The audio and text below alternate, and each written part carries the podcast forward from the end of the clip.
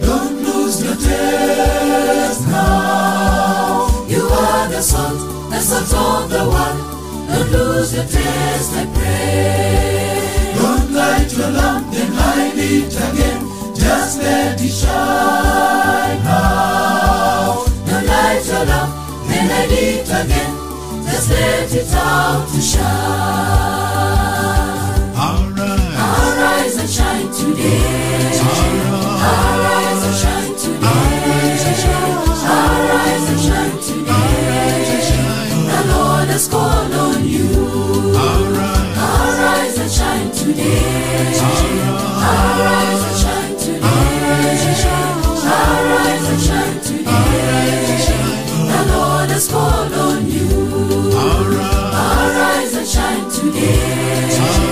Arise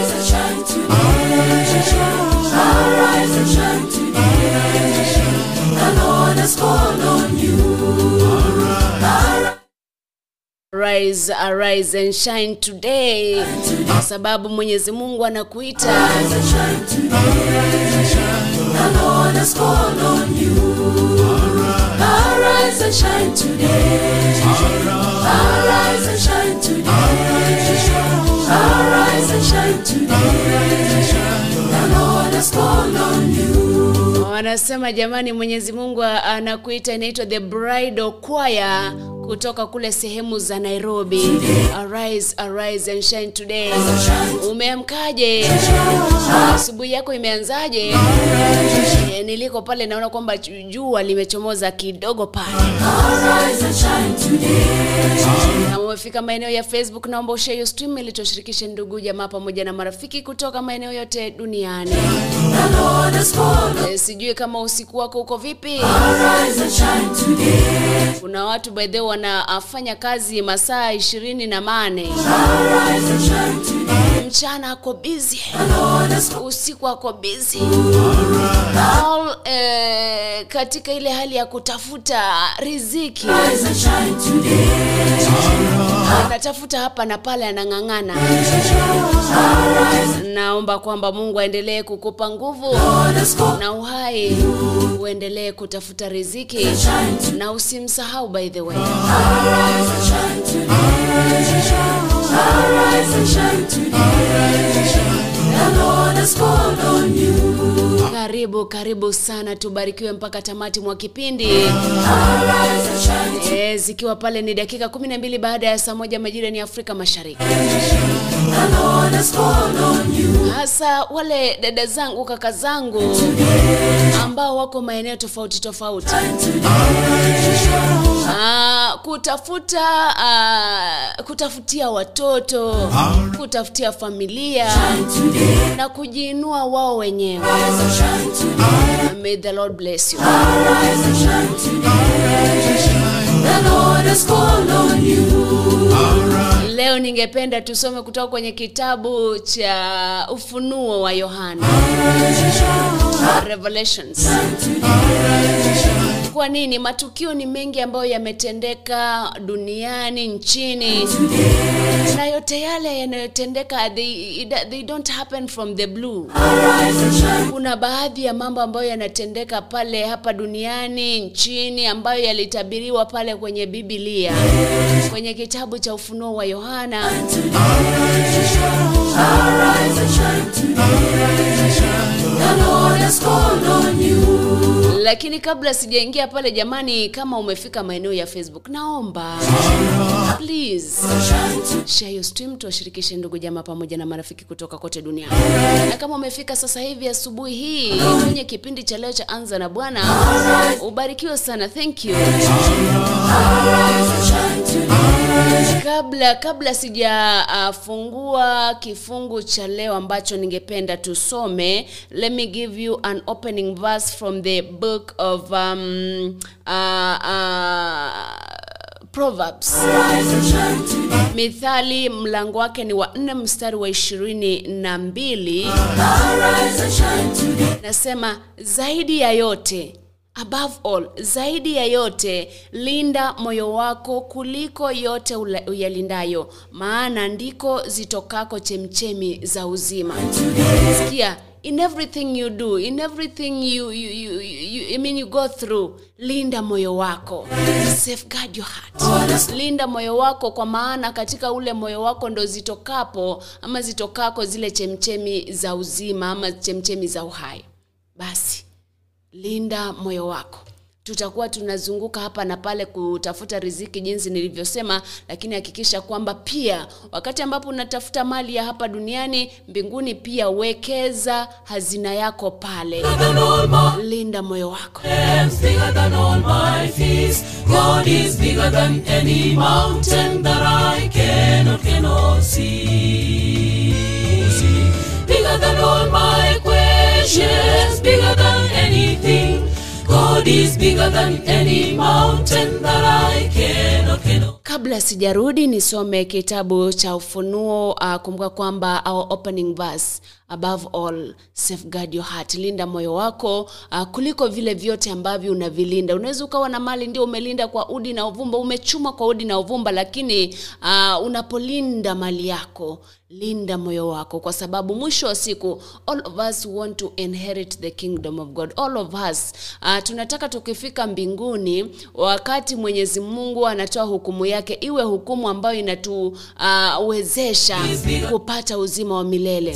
Na uzima wa milele unatoka kwa moyo wako ambao ukiulinda na kuulinda ni kwa kufanya na kutenda mambo mazuri matendo mema. Utapata uzima wa milele. Bigger than anything. Narudi hivi punde. Jamani ni e, some fungu kutoka kitabu cha ufunuo. Uh, tubarikiwe sote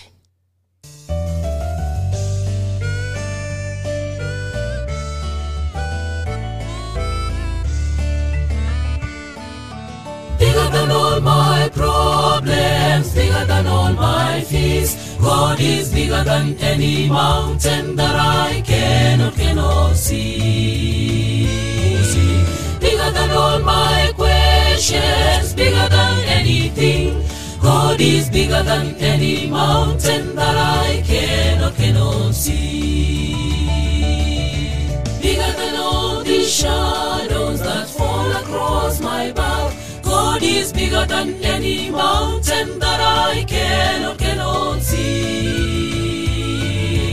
Bigger than all the confusion, bigger than anything. God is bigger than any mountain that I cannot, cannot see. Bigger than all my problems, bigger than all my fears. God is bigger than any mountain that I cannot, cannot see. Bigger than all my questions, bigger than anything. God is bigger than any mountain that I cannot, cannot see.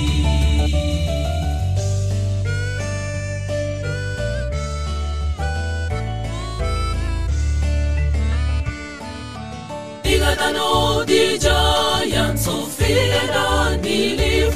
God is bigger than any mountain that I cannot, cannot see. Bigger than all my hang-ups, bigger than anything. God is bigger than any mountain that I cannot, cannot see. Bigger than all my problems, bigger than all my fears. God is bigger than any mountain that I cannot, cannot see. Bigger than all my questions, bigger than anything. God is bigger than any mountain that I cannot, cannot see.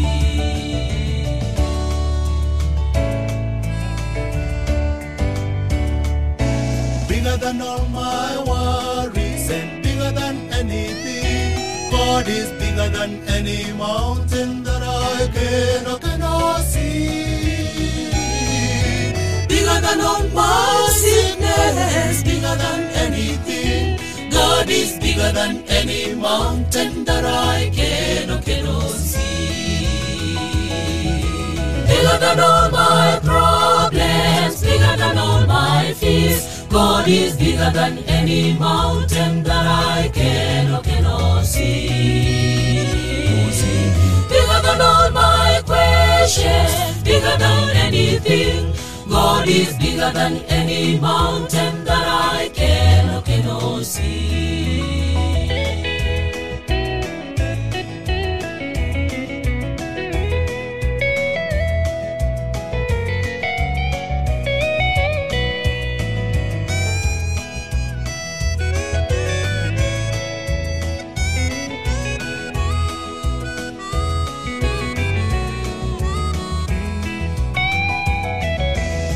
Bigger than all my problems, bigger than all my fears. God is bigger than any mountain that I can or cannot see. Bigger than all my questions, bigger than anything. God is bigger than any mountain that I can or cannot see. Bigger than all my problems, bigger than all my fears. God is bigger than any mountain that I can or cannot see. Bigger than all my questions, bigger than anything. God is bigger than any mountain that I can or cannot see. God is bigger than anything. Yaani Mungu ni mkuu kuliko kila kitu uh, ama vitu vyote ambavyo tunavijua na kuviona hapa duniani. He is above all. He is the Alpha and Omega, the beginning and the end. He is the creator and he will come one day for a second time to liberate humankind. Anyway, wacha tuende moja kwa moja katika kitabu cha Ufunuo wa Yohana, mlango wake ni wangapi pale? Mlango wa sita, Revelation chapter number 6. Na ningependa tuangalie moja kwa moja baadhi ya yale ambayo yamezungumzwa katika kitabu cha uh, Ufunuo wa Yohana, mlango wake ni wa sita na ni kuhusiana na mwanakondoo kuja kwa Yesu Kristo kwa mara ya pili, mwanakondoo kufungua kitabu wagala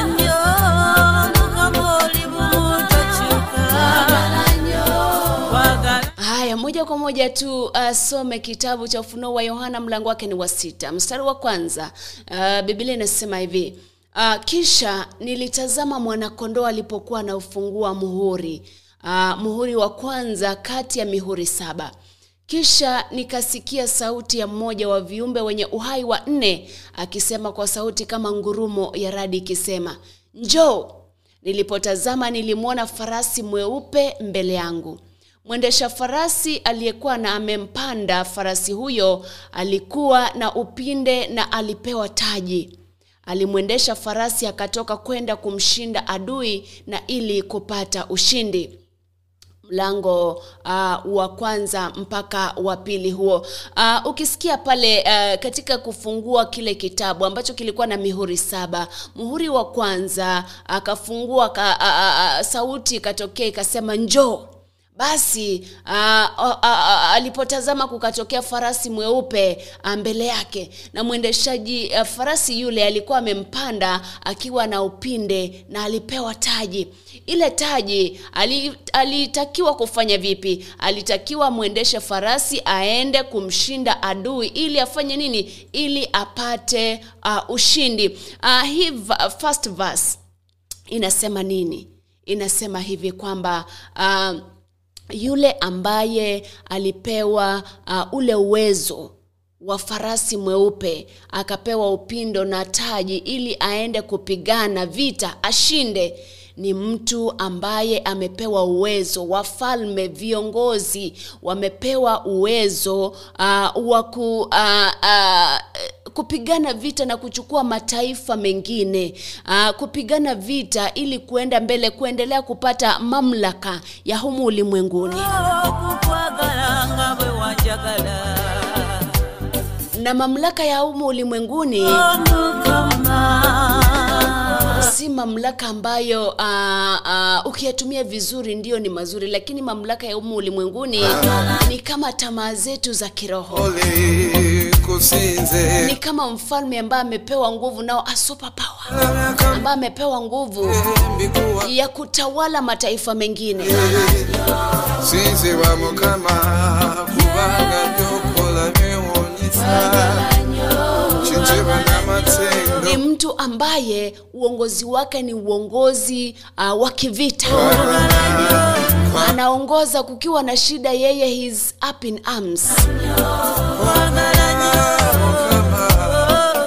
tukielekea tusome mstari wa tatu uh, mstari wa tatu pale biblia inasema mwanakondoo alipofungua muhuri wa pili kumbuka ni ilikuwa mihuri saba muhuri wa pili nilimsikia kiumbe wa pili mwenye uhai akisema njoo nilipotazama nilimwona farasi mwekundu akitokea. Ngulumiziwa farasi wa pili kasema njoo baada ya muhuri wa pili kufunguliwa.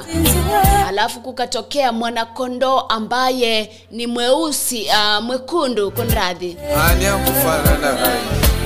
Aliyekuwa anamwendesha farasi huyu alipewa mamlaka ya kuondoa amani duniani ili watu wauane. Alipewa uwezo ama alipewa upanga mkubwa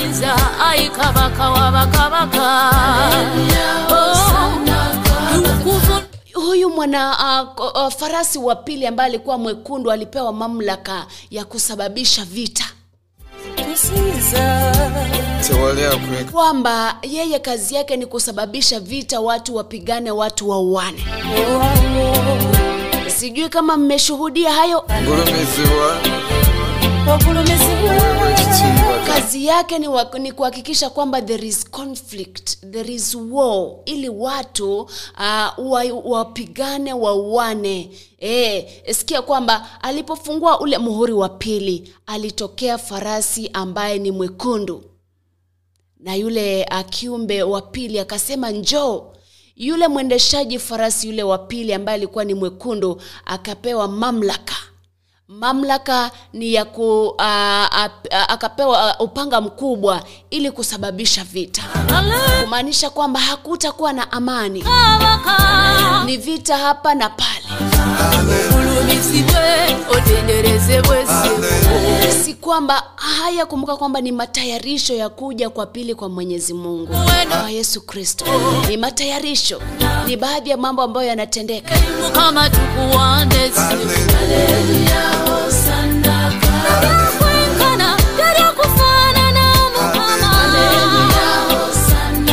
nakusinza watu wanauana mmoja uh, mmoja baada ya mwingine unaona mwingine amefanikiwa. Unajawa na wivu. Upanga wa farasi mwekundu. Unaona wengine e, taifa fulani limefanikiwa. Labda linataka kujisimamia litaki kutawalwa. Unaamua ni vita. Upanga wa farasi mwekundu. Unaangalia kidogo kidogo jirani yako ameinuliwa na mwenyezi mungu mukama kwa tamaa yako unamwibia mali yako sababisha vita. Upanga wa farasi mwekundu. Nisome uh, ya tatu kabla sijarudi uh, ni, niendelee zaidi. Mstari wa tano. Uh, mstari wa tano inasema vipi pale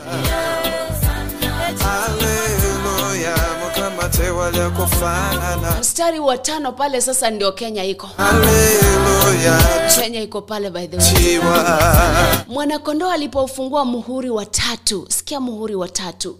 Nilisikia kiumbe mwenye uhai watatu akisema hivi njoo nilipotazama nilimwona farasi mweusi mbele yangu. Aliyekuwa anamwendesha farasi huyu alikuwa na mizani mkononi mwake. Hii mizani inaashiria nini? Kisha nilisikia kitu kilichosikika kama sauti ikitokea pale walipokuwa viumbe wenye uhai wa nne kikisema kila moja ya ngano au kilo tatu ya shairi itagharimu mshahara wote wa siku moja. Lakini usiharibu upatikanaji wa mafuta ya mzeituni na divai. Muhuri wa farasi mweusi.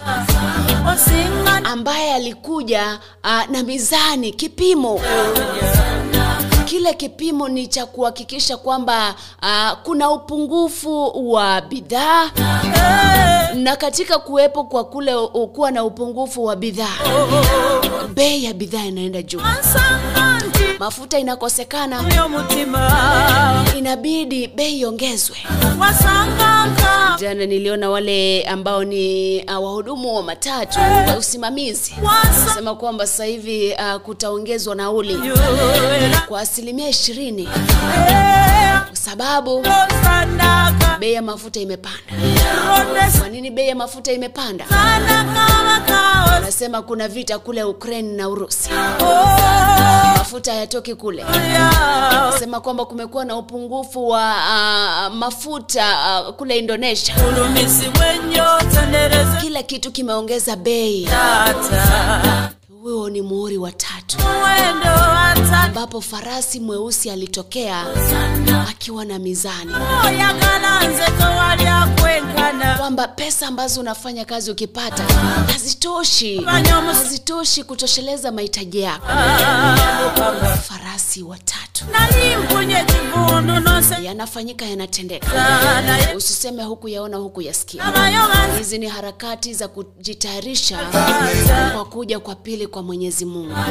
Kwa utukufu ama kwa uh, nchi ambayo itakuwa uh, ni nchi iliyo uh, ili- itakayoshuka yerusalemu mpya ambayo itashuka na mwenyezi mungu. Hizi ni harakati za kuandaa kuja kwa yesu kristo kwa mara ya pili. Kwa galanyo sema nakupenda sana mwenyezi mungu. Nawapenda nyote. Hallelujah. Kabla sijarudi niendelee kusoma yale mafungu mawili. Kuna farasi wa nne wa tano wa sita na wa saba. Barikiwa na huu wimbo. Mulage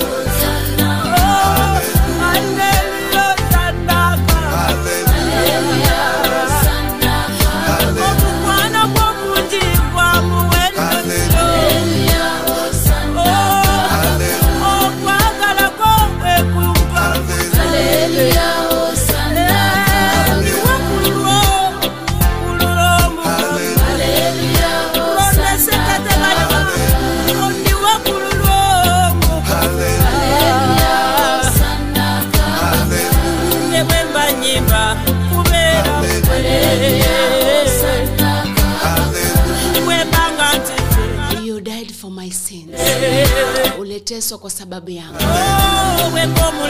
anaitwa beti muwanguzi mwimbaji mashuhuri kutoka kule uganda omwana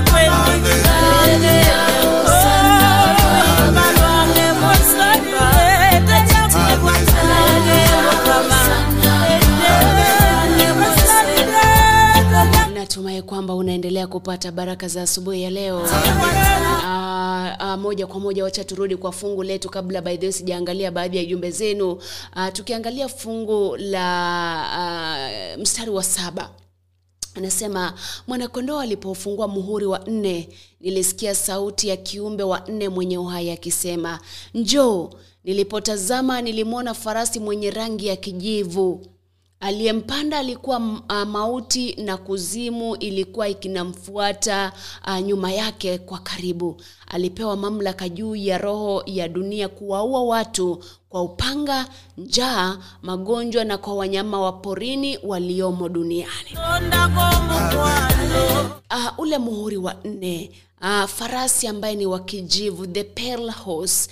Uh, ilikuwa ina summarize yale mambo ambayo yatatendeka uh, baada ya farasi wa kwanza kujitokeza farasi wa pili kujitokeza na farasi wa tatu kujitokeza. Farasi wa kwanza ambaye alikuwa uh, ni farasi uh, mwenye rangi nyeupe. Farasi wa pili ambaye alikuwa ni farasi mwenye rangi nyekundu na farasi wa tatu ambaye alikuwa ni farasi mwenye rangi uh, uh, nyeusi. Rangi nyeusi akaleta mauti upungufu uh, uh, wa fedha kuongeza kwa uh, bei ikaleta njaa watu wakakufa. Farasi wa kwanza mfalme akaja pale anataka mamlaka akawaua watu watu wakakufa. Farasi ambaye ni mwekundu akaleta vita vikasababisha mauaji ya watu. Kwa hivyo farasi wa kijivu ni yale mambo ambayo yanatokea baada ya kuwepo kwa njaa baada ya kuwepo kwa vita baada ya kuwepo kwa kusalitiwa baada ya kuwepo kwa mambo ambayo yanaletwa na farasi wa kwanza watatu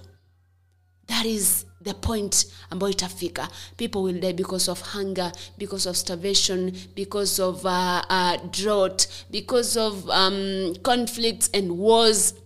Ni farasi wa kijivu. Unaposikiza uh, fundisho hili jiulize ume- tumefikia wapi?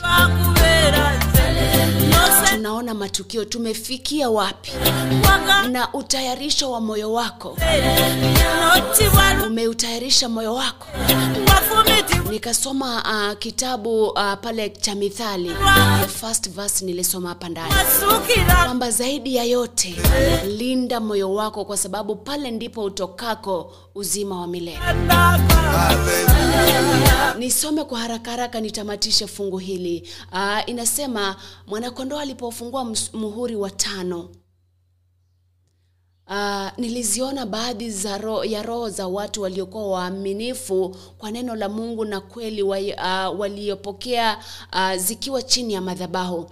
Roho hizi zilipiga kelele kwa sauti kuu zikisema, mtakatifu na Bwana wa kweli, ni lini utakapowahukumu watu wa dunia na kuwaadhibu kwa kutuua sisi? Kisha kila mmoja wao lipewa kanzu ndefu nyeupe, wakaambiwa wasubiri kwa muda mfupi, kwani bado walikuwepo ndugu zao katika utumishi wa Kristo ambao ni lazima wauawe kama wao. Roho hizi ziliambiwa zisubiri mpaka mauaji yote yatakapokwisha. Comes a time wakati ambapo uh, Christians are persecuted. falme tofauti tofauti hazitambui uwepo wa uh, ukristo wa kristo. Uwepo wa mungu.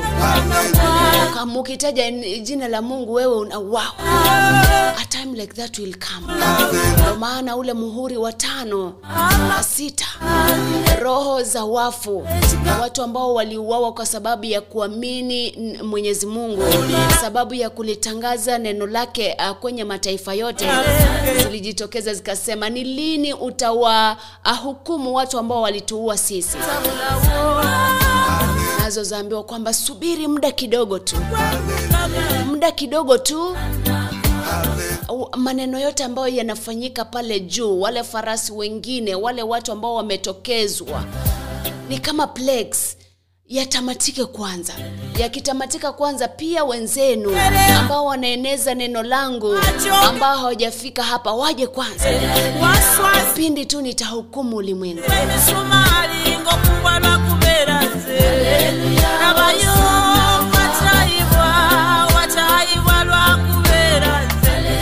Kwa hivyo unaangalia kuna watu ambao unasikia kwamba kuna mtu ameuawa ah, sababu huijui. Mitibwa by the way there was this um, documentary ambayo ilifanywa. Ilionyesha maeneo ya kisii. Kuuawa kwa watu wengi ambao ni wahubiri zile roho bado zinamlilia mwenyezi mungu. Nasema ni lini utawahukumu wale watu ambao walituua? Yesu uh, malaika anasema mungu anasema subiri ni kitambo tu. Ni kitambo kidogo tu. Nitajitokeza niwahukumu wale ambao waliwaua. Wale wote ambao ni watenda dhambi people will be persecuted for doing the right thing. Kwa hivyo mungu alisema atahukumu. Atahukumu. He always keeps his promises. A time is coming when he'll uh, judge each and every one of us according to our deeds. Linda moyo wako. Linda moyo wako zaidi ya yote nisome nimalizie fungu hili. Uh, kisha nilitazama Uh, wakati mwanakondoo anaofungua muhuri wa sita kulitokea tetemeko kubwa la ardhi na jua likawa jeusi uh, kama gunia jeusi na mwezi wote ukawa mwekundu kama damu. Nyota zikaanguka chini duniani kama uh, mitini uh, ama mtini una uangushavyo tini zake upepo unapovuma. Anga iligawanyika katikati na pande zote zikajiviringa kama kitabu na kila mlima na kisiwa kiliondolewa mahali pake.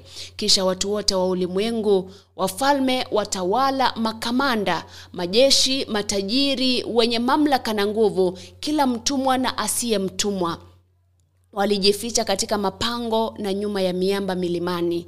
Waliambiwa uh, waliambia milima na miamba tuangukieni tuficheni mbali na uso wa yule aketia kwenye kiti cha enzi. Tuficheni dhidi ya hasira ya mwanakondoo siku kubwa ya hasira yao imefika. Hakuna anayeweza kupingana nao. Kwa hivyo ukisikia baadhi ya uh, yale ambayo imezungumza kutoka kwa mstari wa kwanza mpaka mstari wa kumi na nne pale ni kuhusiana na matukio ambayo yatatukia in preparation for the second coming of the messiah. Umeshuhudia yepi umeshuhudia, mangapi? Ni yapi ambayo tunapitia kama wananchi? Ni yepi ambayo dunia inapitia kati ya yale ambayo nimesoma? Unaweza ukaenda baadaye baadaye kwa lile fungu usome. Mwisho wa siku muhuri wa saba utakapofunguliwa utakuwa unaangalia aa, ama un, atakuwa anatokea. Na kila kitu kita, milima itahamishwa. Hey, maji yatakauka. yata watu watajificha wakisema kwamba mungu jamani tufiche na hasira ya mwanakondoo ambaye ameketi kwenye kiti cha enzi. Kwa sababu wakati umefika wakati umewadia na kuja kutuhukumu kwa matendo yetu. Bottom line linda moyo wako. Kwa sababu huo ndio ama hapo ndipo uh, patakapotokea uzima wa milele. Wacha nikupe wimbo wa bado kitambo bado kitambo uh, umeimbwa na um, uh, the, the, the, the heavenly ecos ministers. Halafu nikirudi nitakuwa naangalia baadhi ya wale ambao uh, wamefika katika maeneo ya facebook pale. Kwa hivyo uyaache matendo ya, ya mabaya. Ulinde moyo wako hii huu wimbo naupenda kwa sababu unaenda moja kwa moja unaenda sambamba na fundisho la siku ya leo. Kitambo kidogo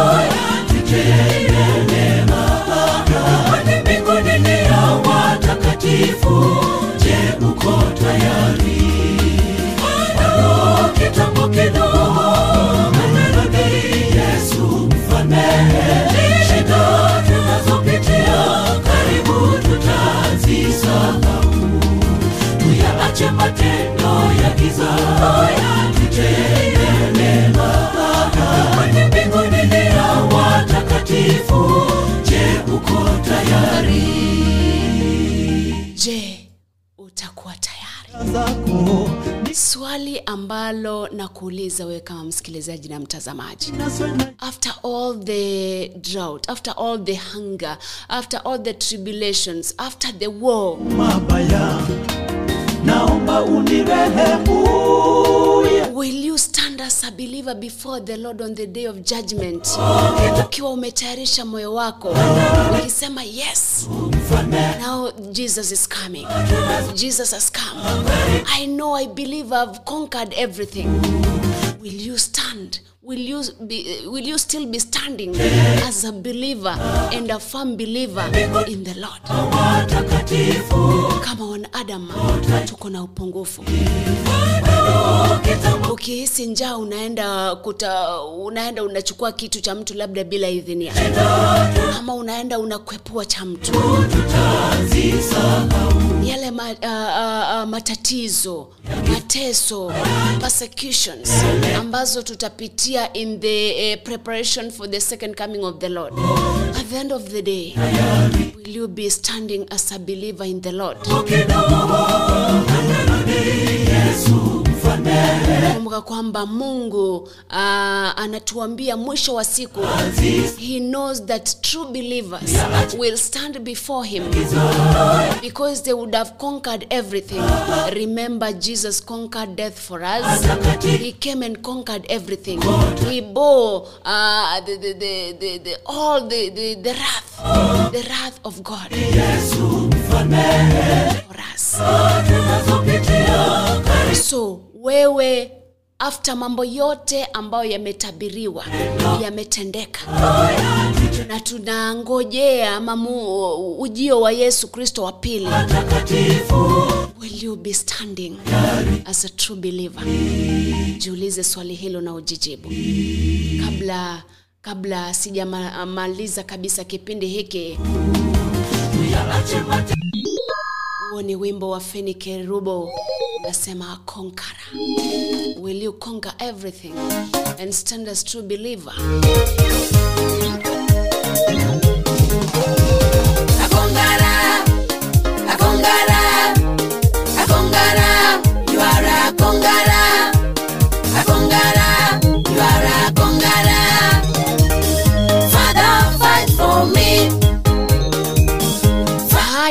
kabla kabla kabla kare- kabisa sijatamatisha because time is not on my side and i haven't even uh, gone through your text messages your smss Show me the way. tuombe kwamba mwenyezi mungu atuongoze ili tulinde mioyo yetu iwe safi ile wakati ambapo atarudi tutasimama kama waumini ambao walikuwa wamelinda mioyo yao and await judgment mungu atuongoze mungu aniongoze mungu awaongoze. At the end of the day we become conquerors. He conquered death he conquered everything and we will be conquerors if we only believe and remain in him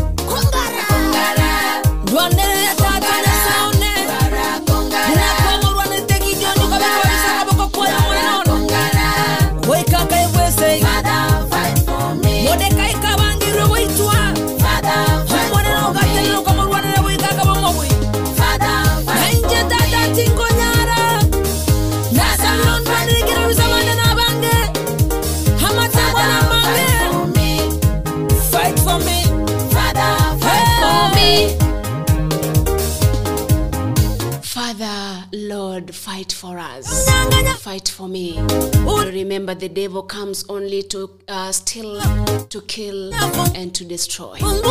Imesemwa pale katika kitabu cha Ufunuo, mlango wake ni wa sita.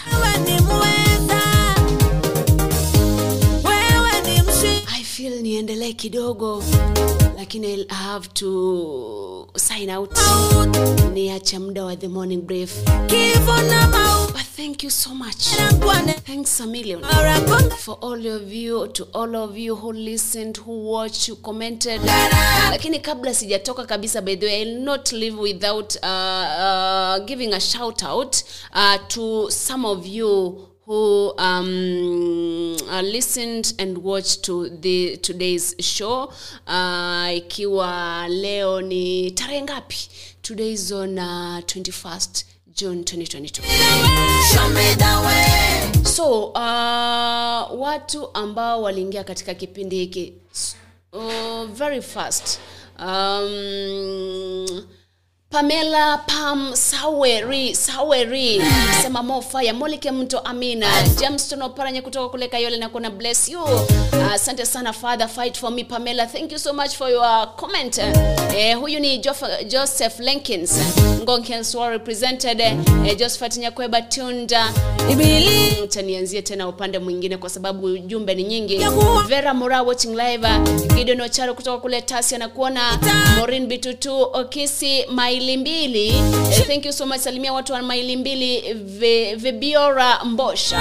Na kuona uko ndani mokogoti ya siba kutoka kule atalanta georgia na kuona uko ndani lilian lee. Good morning mami kutoka nyamira county anasema yuko ndani. Anaitwa lydia bosile bosibori na kuona uko ndani kutoka kule diaspora. Morena Bitutu anasema kina Eldam Cute. Edwin Retemo Yobeshobeshelo ni omweshi yoni yule moja Naomi Ogambana Sinyatichi na mashabiki wote wa Ejera jaribu eh, jamani karibuni ndani mbarikiwe na pamoja na mimi My protector, my strength. hey, jamani wimbo huu unani unani I wish ningekuwa sigusi mitambo ni dance kidogo. Lakini douglas satika nakuona kutoka nyagisai nyakua yuko ndani gideon ocharo kutoka kule tasia. Akisalimia kina uh, mamake eh, anaitwa paulina babake uh, frank eh, ndugu zake duke uh, mokaya uh, watu wa nyamwanga village. Eh, jones budi ambenya branya guoka idwapi yule mlase victor tora mogire salome kemtonyoni shem kapedo alex ongaro joshua songo lusi kwamboka kennedy tiberius mogendi atunga pamoja na dikson nyakundi salimika sana anasema "Arise and brethren the lord is calling on us. Thank you so much morin bitutu nimeona ujumbe wako. Mungu anatuita na ametupea vitu ambavyo tunafaa kuangalia tujue kwamba ujio wake ukaribu gidonocharo na kuona shilake mtu makongeni, jogoro dual represented anasema joel mokaya chuaya andima douglas morine beitutu mpenda vinono nyakangi tinega george denis shua edinratemo isuti yetwanie mwamo eh, pia aingie ndani. Eh, vera nyaboke good morning mombasa kilifi kauni naona iko ndani. Joseph uh, josephat okari mombasa mo international airport i greet my family uh, kule kisi and my beloved uh, workers moto it's uh, wake up and make a future life of our generation because god is the king of everything. Amen Eh, huyu anaitwa nani? Jamani anaitwa edu wapi? Yule mlast. Nimemwona huko ndani. Eh, naona gideon ocharo amejaja ndani. Gladys gladys kemuto good morning. Okogoti asiba ukweli kabisa masi no time to waste kazi kazi na mungu atukuzwe milele. Eh, tuweke mungu mbele all the time. Sababu yeye ndiye anayetupa uhai. Uh, thank you so much ruben ondukos. Uh, good morning god is time. Uh, god, uh, god is good. Uh, anasema praise god all the time amen. Asante sana masurena bosibori kutoka kule diaspora. Anasema ameamka salama na uh, jeni momoreka kajeni Saloma Kemtonyo, ni milka kerubo marube dominiki marube florence kerubo brivi Nyamoro, Zuratemo agrey abaga vanela nyabuto na mashabiki wote wa agr thank you. Jeff omwana anawakilisha kutoka kule canada town. Eh, anasema mtoto wetu be blessed and uh, let all, be, all fans be blessed. Asante sana jeff omwana. Barikiwa moguche makori samuel nakwenda kutoka kule riverside drive eh, dusit complex. Karibu sana freja simbeya burundi iko ndani anasema ubarikiwe sana. Barikiwa pia good morning team burundi. Eh, kodhek magetu nakuona uko ndani anasema jamani eh, nyimbo nzuri sana kutoka hii redio yetu tunayoipenda. Asante sana david obara anasema asante thank you so much obeshobesha nyangoso iko ndani. Eh, salimia margaret kerubo jamani hebu nitafutieni mm, umeteo ndani. Masira ndege na mashabiki wote ambao wanasikiza kipindi hiki cha anza na bwana. Em, anyway ambani pita nakuona kutoka masai mara. Huyu jamaa wa masai mara alisema tupange tuende kule Masai- mara tutembee atutembeze. Anyway karibu sana lilian anasema amazing songs my dear must be blessed so much barikiwa sana mami. Eh, anaitwa om, charledi teresa. Yuko ndani karibu ndani sebastian bugiri australia iko ndani. Milka kerubo marube marube following kutoka kule uh, wapi? Na masrena bosibori uh, resi jeans uh, gra, eh, grachito dominic marube isaya tani isaac tani engineer gideon marube eh, principal yochimena eh, kaka junior jojo mwana ubwari pamoja na Omungina kadogo. Asante sana freja simbe nakuwa anasema amen. E, j nyabze amen. E, gideon ocharo na kuona. Beatrice kionde eke ege sare kedi ya nairobi iko ndani mpaka mwisho. Maorini morini maeri. Morin maeri good morning. Eh, morin maeri morin bitutu morin cheptot all the Marines how are you? Eh, anaitwa tinega george kutoka kule diaspora. Anasema yuko ndani na anti yake shila kiamto anasema linet mwana nyaga watching kutoka kule doha katara. Morin bitutu nimekuona. Anaitwa uh, tinega george nimekuona. E, nimeona mokogoti ya siba. E, sijui mbona leo umeweka alama ya kilio ama ni huzuni. Robert oino nakuona uko ndani hope your morning is good. Let us be blessed together. Thank you so much tubarikiwe pamoja eric bosire oyori. E, tuko pamoja uh, jared okiriama kutoka kisi bonyando. Ndani kabisa anasema uh, na hayo mnatufundisha wanabarikiwa. Janet minayo anasema yuko ndani amen being blessed akiwa kule nairobi. Barikiwa sana. Muhia wa kandara anasema kandara town yote iko ndani. Amina amina amina. Stephen ogeto nyamasege eh, it's only go, uh, god's way to heaven. Tubarikiwe na my wife gladys mama nyaboke na wakristo wote wa kebirigo. Steve nyamasege kutoka kule kahawa sukari nairobi. Tim kahawa sukari how are you? Kahawa sukari kahawa wendani and all the kahawa chumvis and everything. Barikiwe sana. Kuna wale ambao wanasikiza kutoka kule mokoro kwa ruben south b south c. Ya pale kabanas pipeline embakasi kina utikefa acha nimalizie jamani naona muda wangu pia unayoyoma kidogo. Bro ruben yakundi orina na mora wake. Salimia ruth mora by the way. Wako uh, pale embakasi pipeline. Uh, barikiwa. Hakuwa na siku njema. Mamake regan yuko ndani kutoka kule dagoreti south. Salimia watu wa dagoreti Eh, kuna wakati nilikuwa pale dagoreti north. Jared okiriama kutoka embakasi south tuko ndani na wacha nirekebisha anasema na bibi yake lakini ni mke wake. Roslinda anyona hayo mafundisho ni ya maisha uh, ni ya maana sana ubarikiwe amen. Eh, gideon ocharo na kuona shilake mtu anasema kweli tuko, te, uh, tuko nyakati za mwisho. Maombi yangu ni tukeshe tukiombea nchi yetu na kulinda imani zetu. Ndio yesu akirudi atupate tuko tayari. Amen. Zaidi ya yote linda moyo wako. Zaidi ya yote linda moyo wako. Hivi vitu vyote vya humu ulimwenguni vya duniani ni ubatili. It's nothing. Ni vitu ambavyo vinaweza vikaliwa na wanaitwa mchwa ama ni wadudu. Eh, they are subject to uh, inaitwa um, what we say? Subject to sahau anyway moyo wako ni ufunguo wa kwenda mbinguni ni ufunguo wa uzima wa milele. Linda moyo wako. Shila kemunto thank you spinika kama thank you mada bonareri. Wewe. Eh, anasema anaitwa monyo ensubati. Yeye ameingia ndani kutoka kule nairobi west. Barikiwa sana. Gideon ocharo barikiwa. Von Rabel. eh, sasa hiyo sasa nashangaa. Rabel Saudia tuko ndani. Morin Cheptoti nimekuona by the way good morning. Freja Simbeye Amina. Isakias Magare nakuona kutoka Athi River kule eh, yuko ndani. Salimia watu, watu wa Athi. Ukiwa on wetu ton ukipita Kitengela salimia watu. Kuna madaktari pale Shalom Hospital salimia wao. By the way, it's my prayer that the, the, the people who are not feeling okay eh, kuna mafua yanapita all over kama hayajakugusa yako njiani stay safe mask zimerudishwa vaa mask eh, i knew zitarudishwa kwa sababu the way uh, mambo yalikuwa yamebadilika. Flu here and there kwani hii ni covid nyingine. Cha ayoni jilinde Uh, Bikorimana Desire anasema kutoka Burundi, asanteni sana Magusi Global Radio. Anza na Bwana ni neno muhimu sana katika vyote. Anza na Bwana, Mungu mbele na wapata kila siku. Thank you. E, anaitwa Joseph Lenkins e, nakuona kutoka kule Ngong Hills. way, ukiwa pale Ngong Hills kuna watu kadhaa ambao wako pale. Jose Suzi. E, jamani kuna mtu anapiga kelele na simu kule nje. Mm, ah, acha nikupea huu wimbo kwanza nitishe kunyamaza kidogo. E, anaitwa Molly Molly Kemto, nilikuwa na Jameston Oparanya, nimekuwa na Pamela Pam, nimekuwa na by the thank you all of you kwa sababu ni wengi. Elizabeth Aching, why it's been a while, how are you doing? Vumilia Janet uh, yuko ndani anasema anatupata mia kwa mia kutoka kule Msumbiji. Msumbiji ni gani? Eh, kwisha mimi.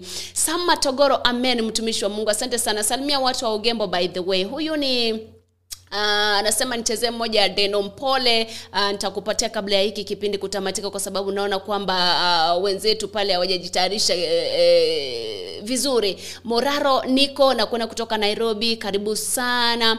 Um, anaitwa Gideon Ocharo nakuona Masrena Bosibori nakuona Vera Nyaboke nakuona um, Helin Helin F Zablon uh, nakuona eh, huyu huyu mwimbaji anaitwa Pascal Kasiani, okay? Si Pascal Kasina. anyway, let me say ni typo. Anaitwa Pascal Kasiani. Uh, Josiah Ontiri Kenani niko ndani ya show tunapokea baraka kwa njia mwafaka, lakini jameni kunywa maji kidogo. anyway, nitakunywa maji lakini sijaona pale maji na kikombe. Ah, Josiah. Anyway, ka, thank you so much to all of you ambao mmekuwa nami kuanzia uh, wakati ule tulikuwa kipindini eh, which was saa moja. Naomba radhi kwa sababu nilichelewa kwa dakika mbili tatu vile, lakini kesho pia ni siku katika kipindi kingine cha Anza na Bwana. Kumbuka, we only having one, two, three, three days to the Abagusi Cultural Night. Abagusi Cultural Night itafanyika sehemu ya Minneapolis, Minnesota, Lumba Exchange Event Center and ticket ni between uh, 25 dollars only tikiti. Nimeweka link pale, unaweza ukanunua tiketi yako Uh, ili unu, uh, uattend ile event. Kumbuka kwamba bagusi global radio tutakuletea ile event live uh, siku ya jumamosi. So uh, usicheze mbali tutakuwa pale pale for that event. Uh, that event itafanyika kule minneapolis male, uh, marekani. Hey, balekani my god. Anyway itafanyika kule and it's a night of fun. Nasema kila wakati as much as tunafundishana neno la mungu as much as tuko na kazi hapa na pale take one day off for fun. One day off for fun. It will be a fun night. Vyakula vitakuwa pale.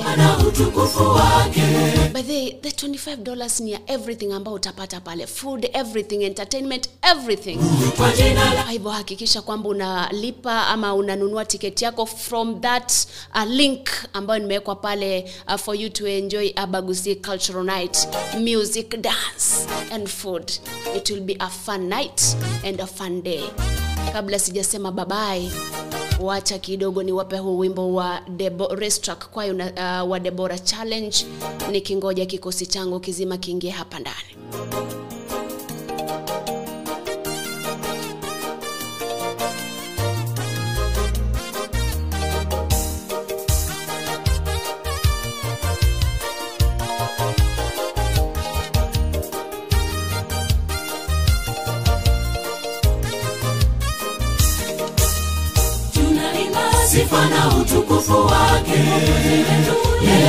yeye shida zetu tumsifuni mungu.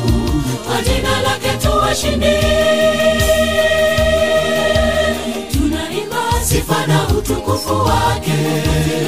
Yeye ajua shida zetu tumsifuni mungu. Kwa jina lake tuwashindi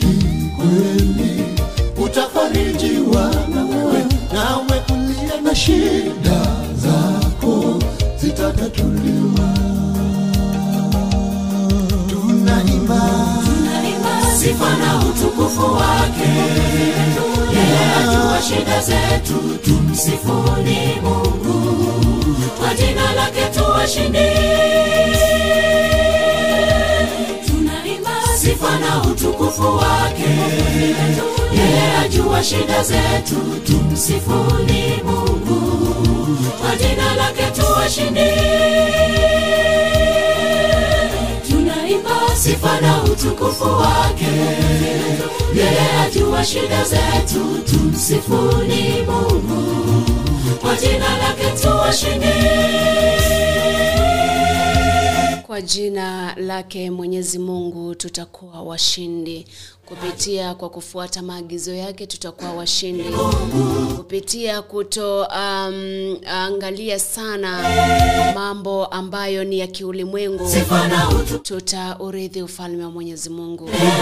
Linda kwanza moyo wako kuliko vyote uvilindavyo hapa duniani kwa sababu ule ndio uh, uh, unao uh, kuletea uzima wa milele. Tumaye kwamba umebarikiwa siku ya leo. Tumaye kwamba umepata uh, kuinuliwa kiroho. Umeburudishwa. Jina lake tuwashindi dakika ni ishirini baada ya saa mbili majira ya afrika mashariki inabidi ning'atuke niache kipindi kingine kirudi hewani ama kiingie hewani kinaitwa the morning brief. Lakini kukukumbusha tu wale ambao ni wako pale nairobi e, katika ile ya bagusi cultural night utakuwa pale freds ranch isinya. Kwa hivyo unaweza ukajumuika nasi siku ile ili pia wewe upate kuburudika e, na pia kuji e, yani to yourself kwa ile siku Fred's Ranch kule uh, Isinya Kajiado. Usikose. Mokogotia Siba, thank you. Maureen Cheptot, asante. Asante kwa watu wote ambao waliingia wakasha wakalaika kwa comment. Mbarikiwe sana. May the grace of our Lord Jesus Christ and the love of God and the fellowship of the Holy Spirit be with us now and forevermore. Amen. Tupatane kesho uh, ma, uh, saa na wakati kama wa leo uh, katika kipindi cha Anza na Bwana. Tupatane ya Krismasi ontita bye bye, na nawatakia siku njema isiyokuwa na bugdha.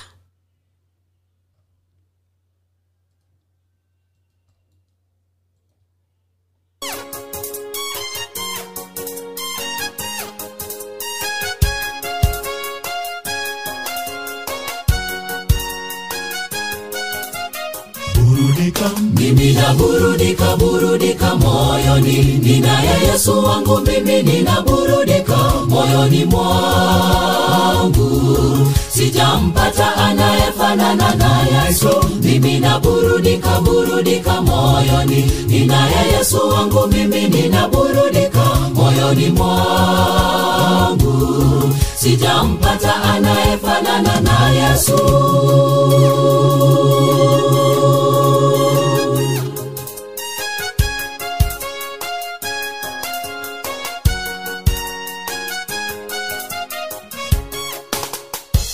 mingi nilimtafuta yesu. Sikupata wa kufanana naye. Sasa moyo wangu unaburudika.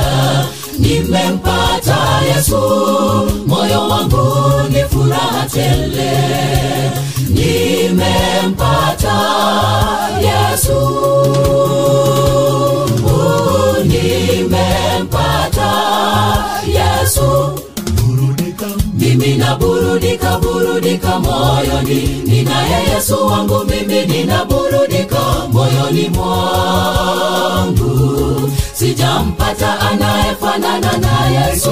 Mimi naburudika burudika moyoni. Ninaye yesu wangu mimi ninaburudika moyoni mwangu. Sijampata anayefanana na yesu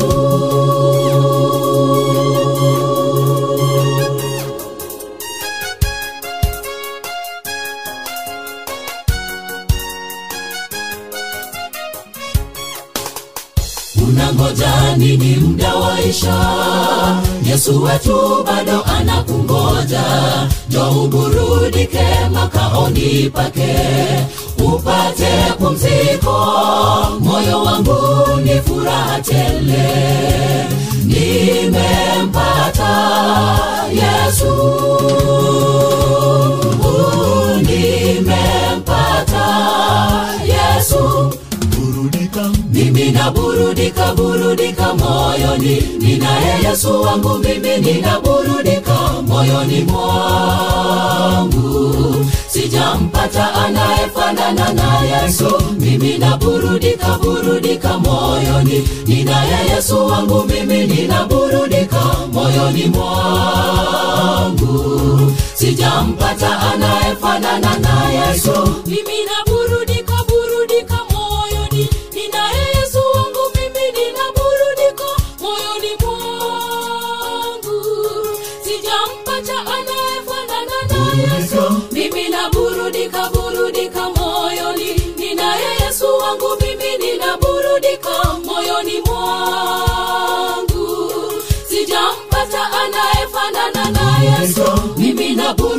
naburudika burudika moyoni ninaye yesu wangu mimi ninaburudika moyoni mwangu sijampata anayefanana na yesu mimi naburudika burudika moyoni. Ninaye yesu wangu mimi ninaburudika moyoni mwangu. Sijampata anayefanana na yesu mimi naburudika burudika moyoni. Ninaye yesu wangu mimi ninaburudika moyoni mwangu. Sijampata anayefanana na yesu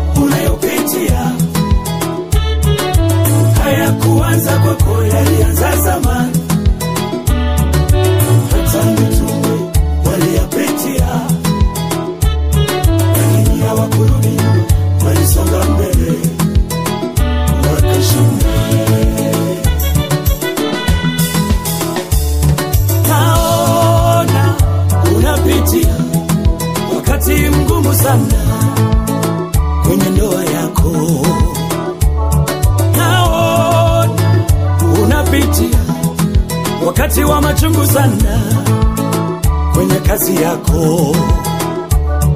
Ni kweli unapitia wakati wa machozi mengi maishani mwako.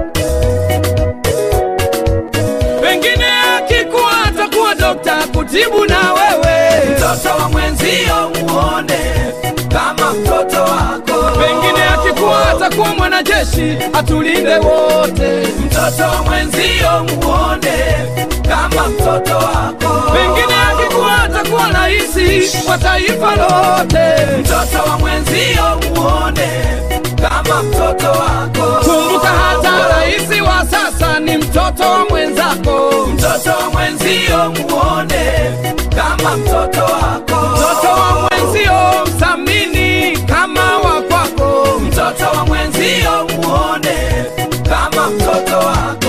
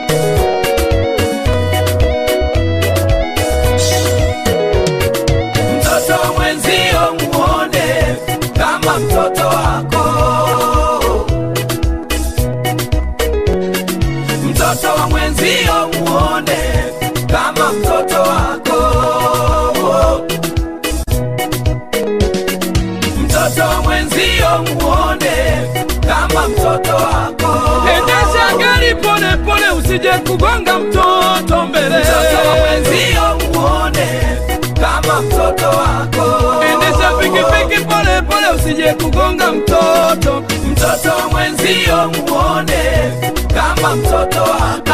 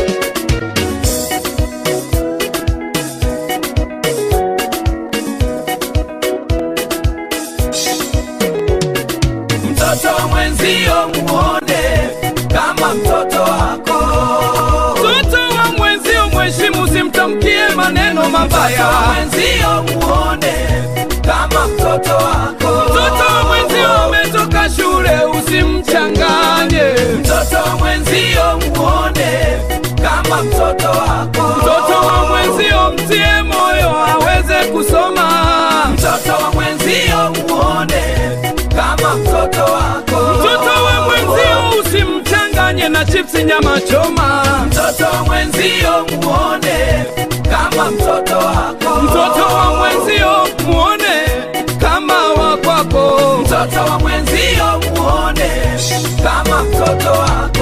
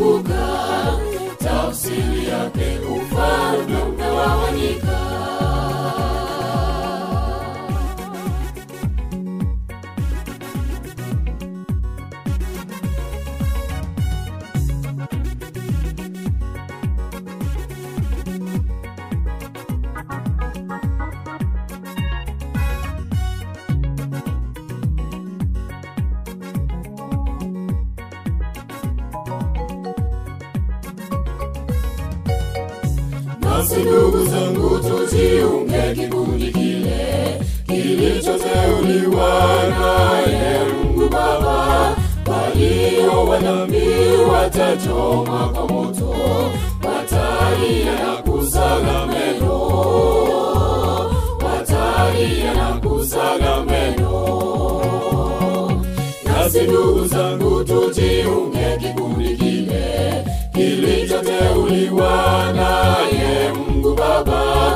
Walio wadhambi watachoma kwa moto, watalia na kusaga meno, watalia kusaga meno. Tafsiri yake ufalme umekomeshwa, tafsiri yake umepima, umepunguka, tafsiri yake ufalme umegawanyika, tafsiri yake ufalme umekomeshwa, tafsiri yake umepimwa, umepunguka, tafsiri yake ufalme umegawanyika, tafsiri yake ufalme umekomeshwa, tafsiri yake umepimwa, umepunguka, tafsiri yake ufalme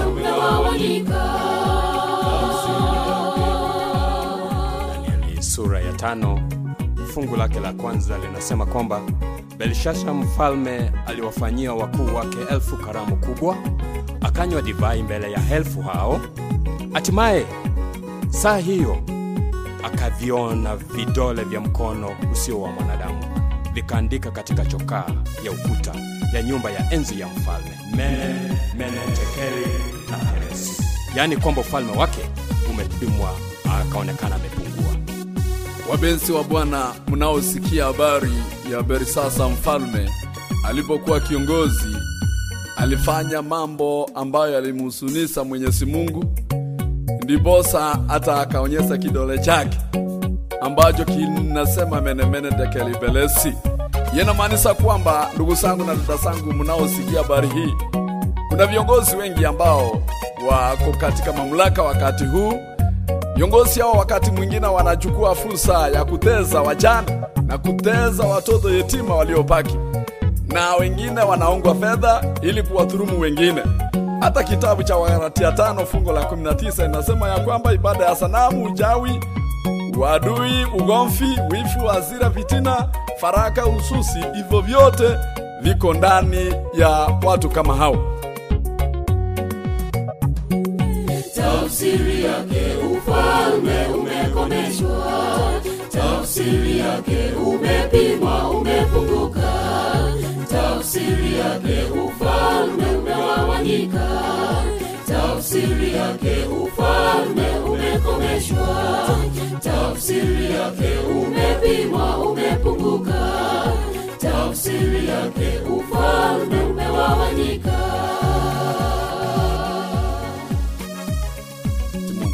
Kuna viongozi wengine ambao wanaenda mpaka wananyang'anya wengine wanawake wao, wengine hata wanachukua mashamba, wengine hata wanawaandikia vyeti vile ambao havifai.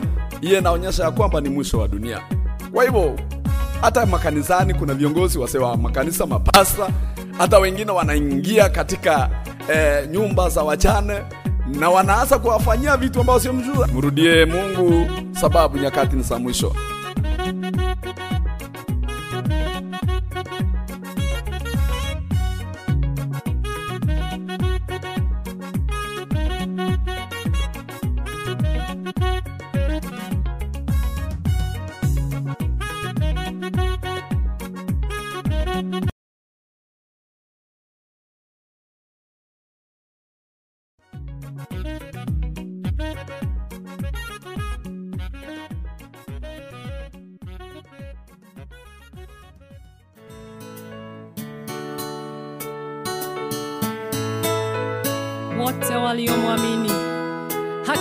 amewapa uwezo kuwa wana. Nina furaha moyoni, kwa maana nimefanyika mwana. Sasa nawaita wote waliolemewa wapate pumzika.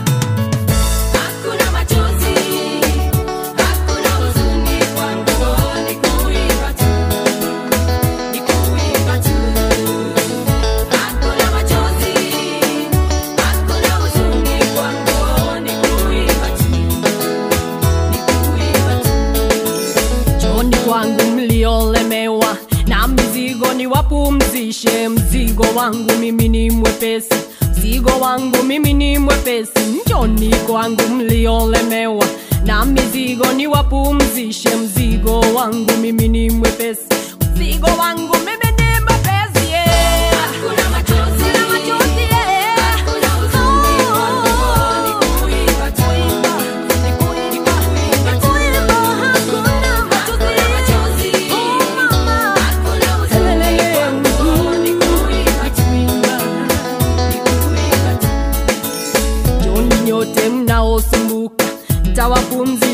nafsi zenu, nitawapa amani moyoni, nitawapa raha maishani, yoni nyote mnaosumbuka tawapumzisha nafsi zenu, nitawapa amani moyoni, nitawapa raha maishani yeah.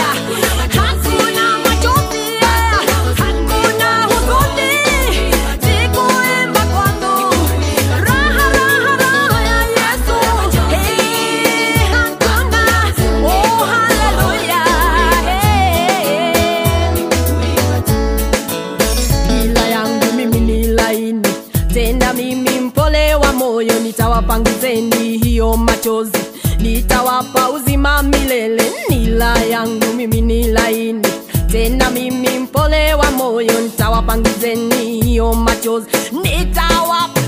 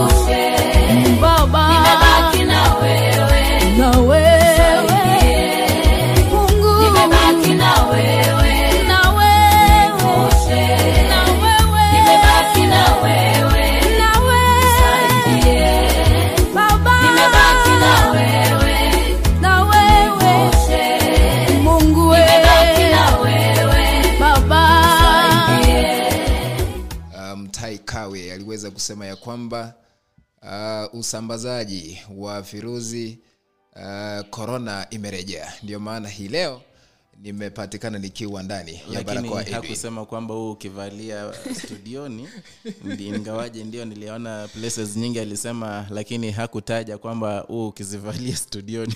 Lakini unajua bora ni eneo ambalo liko li, lina limited space Mhm. uh, ni vizuri kuvaa kwa sababu unajua wakati mwingine hakuna circulation ya hewa kama ile iliyokuwa iliyoko kule nje. Mhm. naam. Na mbali na hayo pengine tuanzie uh, uh, makundi haya mawili.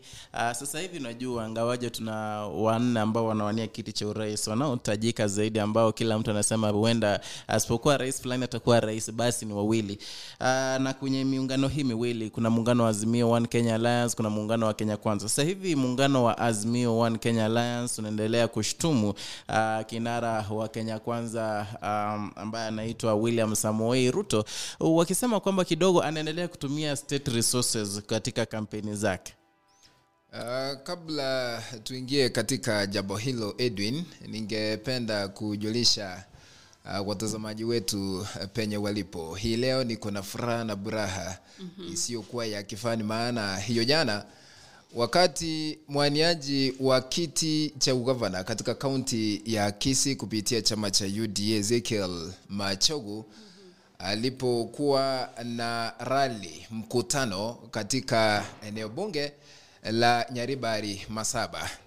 Uh, umati wa watu ulikuwa umejaa lakini wanawake wawili waliweza uh, kujifungua wakiwa uh, katika umati ule. Na wa, wote waliweza kujifungua eh, eh, watoto ambao ni fi, eh, male Mhm. eh, tunasema kwa kiswahili male ni eh, najua masi Wa wengi kiume. unaelewa, wa kiume Aha. uh, actually ingawa kukuwa na madaktari baadhi ya wanawake ambao walikuwa katika mkutano ule ndio waliweza kuact as midwives Mhm. na actually they successfully aided the too na ezekiel machogu mwenyewe aliweza uh, kutoa ahadi kwamba atatake care of uh, those uh, women. Mhm. nirejelee swali ambalo umeuliza juu ya kenya kwanza na azimio la umoja. Ni siasa ambayo inaendelea wakati tumebakisha chini ya siku hamsini ili tukaweze kufanya uh, uchaguzi mkuu ambao utafanyika tarehe tisa mwezi wa nane mwaka huu uh, yes siasa inaendelea. Lakini william ruto hiyo jana aliweza kujitokeza wazi na kumlaumu uh, mwaniaji wa kiti cha urais kupitia muungano ule wa azimio la umoja wani kenya. Uh, kwa sababu hajajitokeza in public ili e, kusema ya kwamba kile kitendo ambacho kilifanyika wakati kenya kwanza ilipeleka kampeni zake katika uh, uwanja wa jakaranda hadi sasa hajazungumza chochote. Na hiyo jana kenya kwanza walikuwa na mkutano kule kaunti uh, ya nakuru.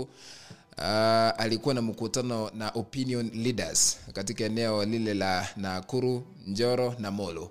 Hayo ndio aliweza kuyazungumzia. Lakini mimi uh, sielewi mbona uh, ruto anamtaka kiongozi wa chama cha odm raila odinga akaweze kujitokeza wazi na kuzungumzia yale ambayo yaliendelea uh, katika mkutano ule uliofanyika katika uwanja wa jakaranda lakini yeye aliweza kusema ya kwamba yeye na muungano wake wa kenya kwanza na wale ambao wana kampeni chini ya muungano ule wa kenya kwanza watahakikisha ya kwamba kampeni zao zitakuwa za amani lakini sasa tutaongojea raila odinga akaweze kujibu yale ambayo alikuwa anayazungumzia hiyo jana. Uh, ibc ama junet mohamed wakizungumza pamoja na uh, uh, wenzao wanaitaka uh, iebc kumzuia william samui ruto kutumia the state resources. Sijui kama masi uh, what do you think about it?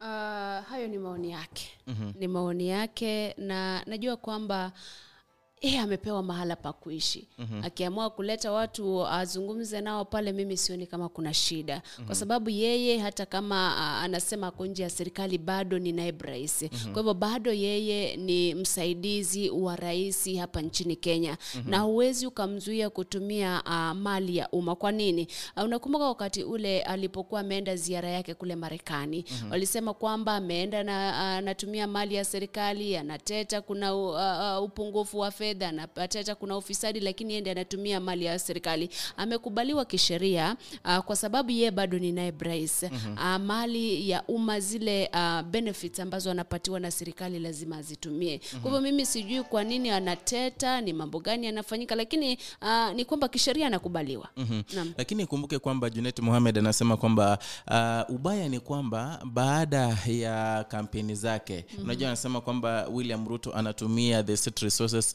after and before before and after uh, the campaigns akisema kwamba haifai. Manake uh, wale ambao anawahost pale kwenye uh, yale maskani yake ambayo amepewa kama naibu wa rais uh, huwa amevalia uh, nguo za yelo kuonyesha kwamba ni, ni uda unaona? Mhm. kuonyesha kwamba ni bayana kwamba ni kampeni mbali na yale ambayo ofisi ile imetakiwa kikatiba. Kwa hivyo wanasema kwamba iebc ama uh, viongozi wa iebc watume iebc vilevile wamenyamazia jambo hili na kusema kwamba wana wana wana authority uh, wanasema kutokana na section 107 of the elections act states that a member of independent electoral and boundaries commission or any other person designated by the commission shall have the power to impound or order the impounding of any state resources uh, used in the election campaign.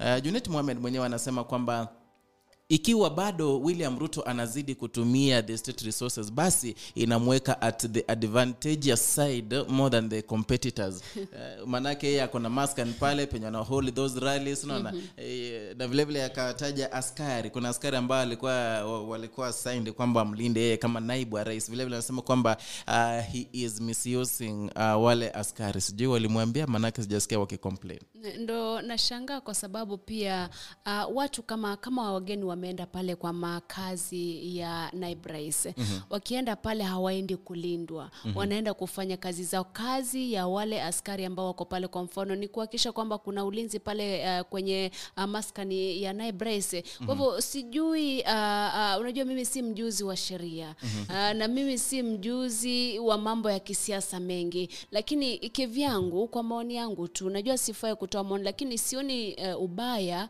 wa mtu uh, kwenda ni, ni kama uniambie nikija kwako mimi ni dona ama sponsor. Wewe unatafuta kiti fulani cha uongozi. Kwamba ni, eh, nizuiliwe kwa sababu ama nizuiwe kwa sababu ni maneno ambayo yanaambatana na kampeni. Mm-hmm. naam.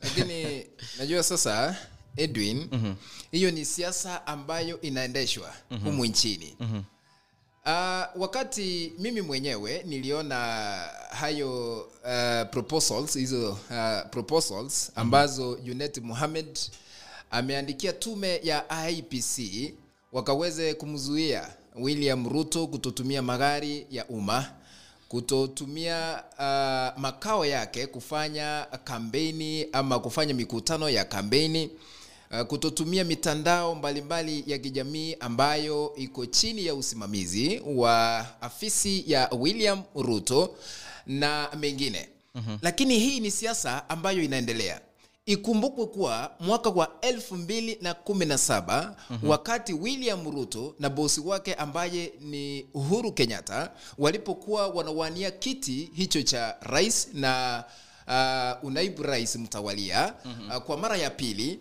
walikuwa wakiendesha ama wakifanya mikutano hiyo hiyo mm-hmm. wakivalia zile sare rasmi za chama cha Jubilee ambazo zilikuwa na red color. Mm-hmm. Mbona wakati huo wale ambao ni wapinzani, ikumbuke kuwa Junet Mohamed alikuwa upinzani, hakuandika mapendekezo yake kwa tume ya IPC na kusema ya kwamba wanafanya kinyume na sheria mm-hmm. lakini sasa hivi imekuwa kinyume na sheria hiyo mm-hmm. ni siasa ambayo inaendelea lakini mm-hmm. kile ambacho ninasema my opinion as uh, mkenya halisi zadok mkenya Mhm.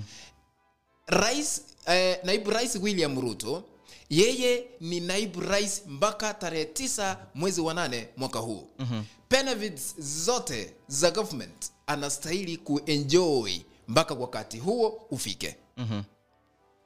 Na ikumbuke vile vile si mara ya kwanza haya yametokea zadok uh, mnamo uh, tarehe tano machi mwaka huu uh, dr ekuro kot vile vile aliandika barua aki- akimshtumu uh, the, the, the chairman ama mwenyekiti wa tume ya iebc wafula chebukati kwamba uh, both raila odinga pamoja na william ruto they were using ama they are using the state resources ku campaign Mm. ukiangalia sasa hivi mkondo wa mazungumzo umechange kidogo maanake ni mpande mmoja ambao umeanza kufanya nini kushtumiwa. Mm-hmm. uh, walizungumza hayo. Na baadaye iebc ama tume ya iebc ikiongozwa naye uh, ama niseme mwenyekiti wa tume ya iebc wafula chebukati vilevile akaandika barua yake vilevile akimwandikia uh, the uh, dpp akisema uh, kwamba only the, uh, the director of public prosecution nordin haji ndiye alikuwa na nguvu zaidi ya kufanya uchunguzi ikiwa wale viongozi ama wale ambao wanawania kiti kile cha urais wanatumia the state resources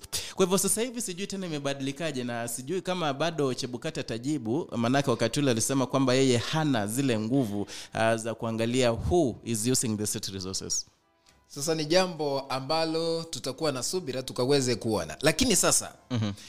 e, sielewi e, edwin mm-hmm. wakati e, kunaposemwa kana kwamba state resources ni zipi Mhm. maana kuna hazina ya serikali Mhm. ambayo inaendeshwa na waziri Mhm. sasa william ruto afikii zile hela ambazo ziko katika hazina ile Mhm. ni state resources zipi ni magari ama ni kutumia makao yake kufanya mikutano ya kampeni Mhm. lakini sasa itakuwa tusubiri tuone ipc itajibu lipi kwa sababu mm-hmm. ni pendekezo ambalo limeandikiwa afisi yake Mhm. tukaweze kuona uh, watarespond aje kuhusiana na uh, propose, uh, propose, hizo proposals hizo Mhm. za junet mohamed na vilevile ukumbuke zado kwamba yale ambayo wanashutumu naibu wa rais william ruto ni kuhusiana na ile residence yake ya pale karen Mm. ambayo anatumia katika mikutano mingi zaidi ukiangalia mikutano mingi zaidi ya kisiasa za kampeni hapa unagundua kwamba amekutana na grassroot leaders Mm. from eneo fulani Yes. uh, watu fulani wamekuja amekutana na wawaniaji wa- wa- mbalimbali viti mbalimbali wa uda ama wakenya kwanza at large wanakutana pale kwa hivyo hilo ndilo hilo tu ambalo wanaendelea kucomplain about including uh, ile barua ambayo ekuro okot vilevile uh, ule wa third way alliance aliweza kuiandika uh, pale tarehe 5 machi mwaka huu. Uh, na vilevile raila odinga anasema kwamba rais uhuru muigai kenyatta ametumia uh, the state resources kumpatia raila odinga ili aweze kuwania kiti hiki cha urais. Kwa hivyo hayo mawili uh, sijui raila they are not so clear about it. Ndio ndo unashangaa baada ya kuwa handshake brothers Mhm. is raila odinga enjoying state resources lo swali ambalo unafaa kujiuliza kwa sababu ndio tumeona uh, uh, wakifanya mikutano maeneo tofauti tofauti ambayo iko labda funded na serikali eh, labda ameenda ziara tofauti tofauti. Hatujui kama his funds ziara zake ama labda ni serikali Mhm. lakini baada ya kupata ile handshake has he been enjoying the state resources ama Mhm. vipi? Kwa sababu pia wakati mwingine inategemea where you standing. Kulingana na wanasiasa ambao nawaona sasa hivi where are you standing who are you supporting? It's easy to criticize the other person uh, kwa sababu you're not supporting them at that point Mhm. Naam. unajua Mhm. raila odinga mwenyewe na muungano wake wa nasa 2017 walifanya kampeni mpaka wakaishiwa hela Mhm. wakaenda wakatengeneza paypil ambayo kalonzo msioka alikuwa anashikilia ikionyesha mbele ya vyombo vya habari kana kwamba wakenya ikiwa mnataka tuendeshe siasa kama kenya yani eh, nasa tuchangie mnakumbuka hilo Ndio. Na inamaanisha ya kwamba waliishiwa. Sasa hivi wanaendelea kufanya kampeni katika maeneo mbalimbali humu nchini. Mm-hmm. hawajalalamika kusema ya kwamba wameishiwa na hela. Hiyo jana walikuwa katika kaunti ya kajiado wakifanya mm-hmm. kampeni. Lakini kuna lile ambalo linaendelea. Ikumbukwe kuwa rais mwenyewe uh, uhuru kenyatta alikuwa na mkutano sagana 3 unajua uh, kule nayo si mahala pa mtu Mhm. na yeye mbona hawakumlaumu mm-hmm. sasa hivi william ruto akifanya uh, mkutano katika makao ya karen mm-hmm. wanamlaumu Mhm. na raila odinga na yeye zile hela anatumia zinatoka wapi Mhm. yeye na wale ambao wanamuunga mkono hawajalalamika lakini ni siasa inaendelea. Uh, namwona pale mochokoro hezron anasema ruto has access to state residence vehicle security gas fuel na mambo kama hayo kwamba magari yake yanawekwa fuel na serikali. Mhm. lakini sioni uh, labda hiyo ni ya kuwapeleka all over. Mhm. lakini pia kumbuka kwamba kuna uh, de, de, kumekuwa na uh, tetesi ama tumeona wengi wakizindua magari Mhm. ambayo labda wamehaya sasa Mhm. sijui zile fedha ambazo wametumia kuhaya gari za kampeni ni Mhm. za serikali ama ni zao wenyewe uh, vile vile namwona mm, uh, kidogo tu hilo Mhm. uh, pengine ningejibu hilo uh, sana sana kuhusu uh, fuel and, and stuff you know you cannot account hii imetumika kwa kampeni ama nini manake gari zake zina- zinastahili kuwa fuel as the deputy president Mhm. remember yeye bado ni naibu wa rais Mhm. bado Ah, ni state resource you know Mm-hmm, ni state resource lakini sasa uwezi account for uwezi sema hii imetumika wapi ime- lakini jambo ambalo ni wazi ni kwamba mm-hmm. huwa anatumia ile residence yake katika ile mikutano ya ki, uh, ya kisiasa ya wana UDA kujileta vile vile na hata walitoa amount kwamba uh, this physical year 2022 2023 Mhm. uh, ofisi yake kwa hospitality services imekuwa located 23 million 967500 Mhm. uh, hizo ni baadhi ya zile fedha ambazo zimewekwa kwa hospitality, eh, hospitality services in different offices in this country uh, ambazo ni 575 million 963916 kwa hivyo inaonyesha inaonyesha kwamba ofisi yake inachukua fedha mingi zaidi katika uh, yale maswala ya hospitality watu kufika pale unaona nina swali kwako. Mhm. uh, let me take this little example kwamba suppose leo una mtoto umempeleka shuleni umempatia shilingi elfu kumi kama pocket money. Are you going there again kumwambia hizi pesa nataka uzitumie? A bach ama wewe umempatia pocket money. Bora mwisho wa siku akija asikupigie simu kwamba jamani nimeishiwa na pesa. Mhm. it's the same thing. Amepewa labda ni budget ya uh, 100 million ama billions of money. Mhm. ile bajeti amepewa yeye ndo ataona vile atatumia kwa sababu ni bajeti ambayo imetoka kwa serikali for that particular uh, reason. Akitaka itoe kwa uh, what is that? Uh, kwa entertainment aweke Mhm. kwa fuel kwa magari it's, ni yake. Ndio. Lakini kumbuka kwamba according to section 107 of the elections act mm-hmm. inaset kwamba the member of the independent uh, si hiyo uh, kunradhi kuna ile inasema kwamba uh, anyone should not use the state resources kwa campaigns um, I'm trying to get it so kwa hivyo ndo maana wanapinga wakisema kwamba according to the constitution ama rather according to the election act Mhm. uh, kwa hivyo hastahili kutumia uh, state re- re- kwa hivyo swala kuu ni la resident Ni in resident, no, no. jingine ndiyo sawa nasema kwamba unajua huenda raila yeye hana ile resident Mhm. ama wajakoya ama wahiga hawana zile resident wenye wanafanya ile mikutano Me- meaning kwamba uh, william ruto is better placed yeah, ako, ako na advantage than the competitors lakini kwa sababu yeye ni kiongozi Mhm. sasa hakuna ja maybe cha kumlaumu kwa sababu yeye ni naibu rais. Sasa unataka kusema yeye ahame kutoka makao yake ya karen aende kwingine aanze kufanya kampeni zake huko najua ni jambo ambalo liko na maswali mengi ambayo maswali mengi. i guess uh, what they mean here? Uh, asianze ku, unajua anasema kukutana na watu viongozi mbalimbali ni sawa kikatiba unaona? Uh, Mhm. pale lakini shida ni kwamba anakutana wale watu wakiwa wamevalia nguo za uda wamevalia nguo za kuonyesha kwamba ni mhm. siasa. Na wakija bila kuvalia na bado ni siasa what's the difference? Ni siasa kwa sababu ukienda kwa nyumba ya kiongozi Mhm. kile ambacho mnaenda kuzungumza ni maendeleo ama siasa hakuna kingine wakati unazungumza siasa jamani nipitie tu jumbe mbili tatu pale Mhm. namwona biochemist david anasema ruto aache makasiriko mengi afanye siasa nzuri na apeane ajenda yake aa, bila kuleta ile engeli ya ku, tutatenga tutafanya nini mm-hmm. josephat nyakweba naona anafuatilia yobeshobesha anafuatilia irene mora anafuatilia alafu joseph lenkins anasema i congratulate ruto and recognize him as the fifth president Mhm. it could be good if junet Hehe, hacha hata si, si, siendelei kusoma hii comment. Lakini asante uh, kwa um, anasema mti wenye matunda hurushwa mawe. Mhm. ndio point yake pale anasema kwamba pia wale ambao wako na track ya utendakazi watoe zao mm-hmm.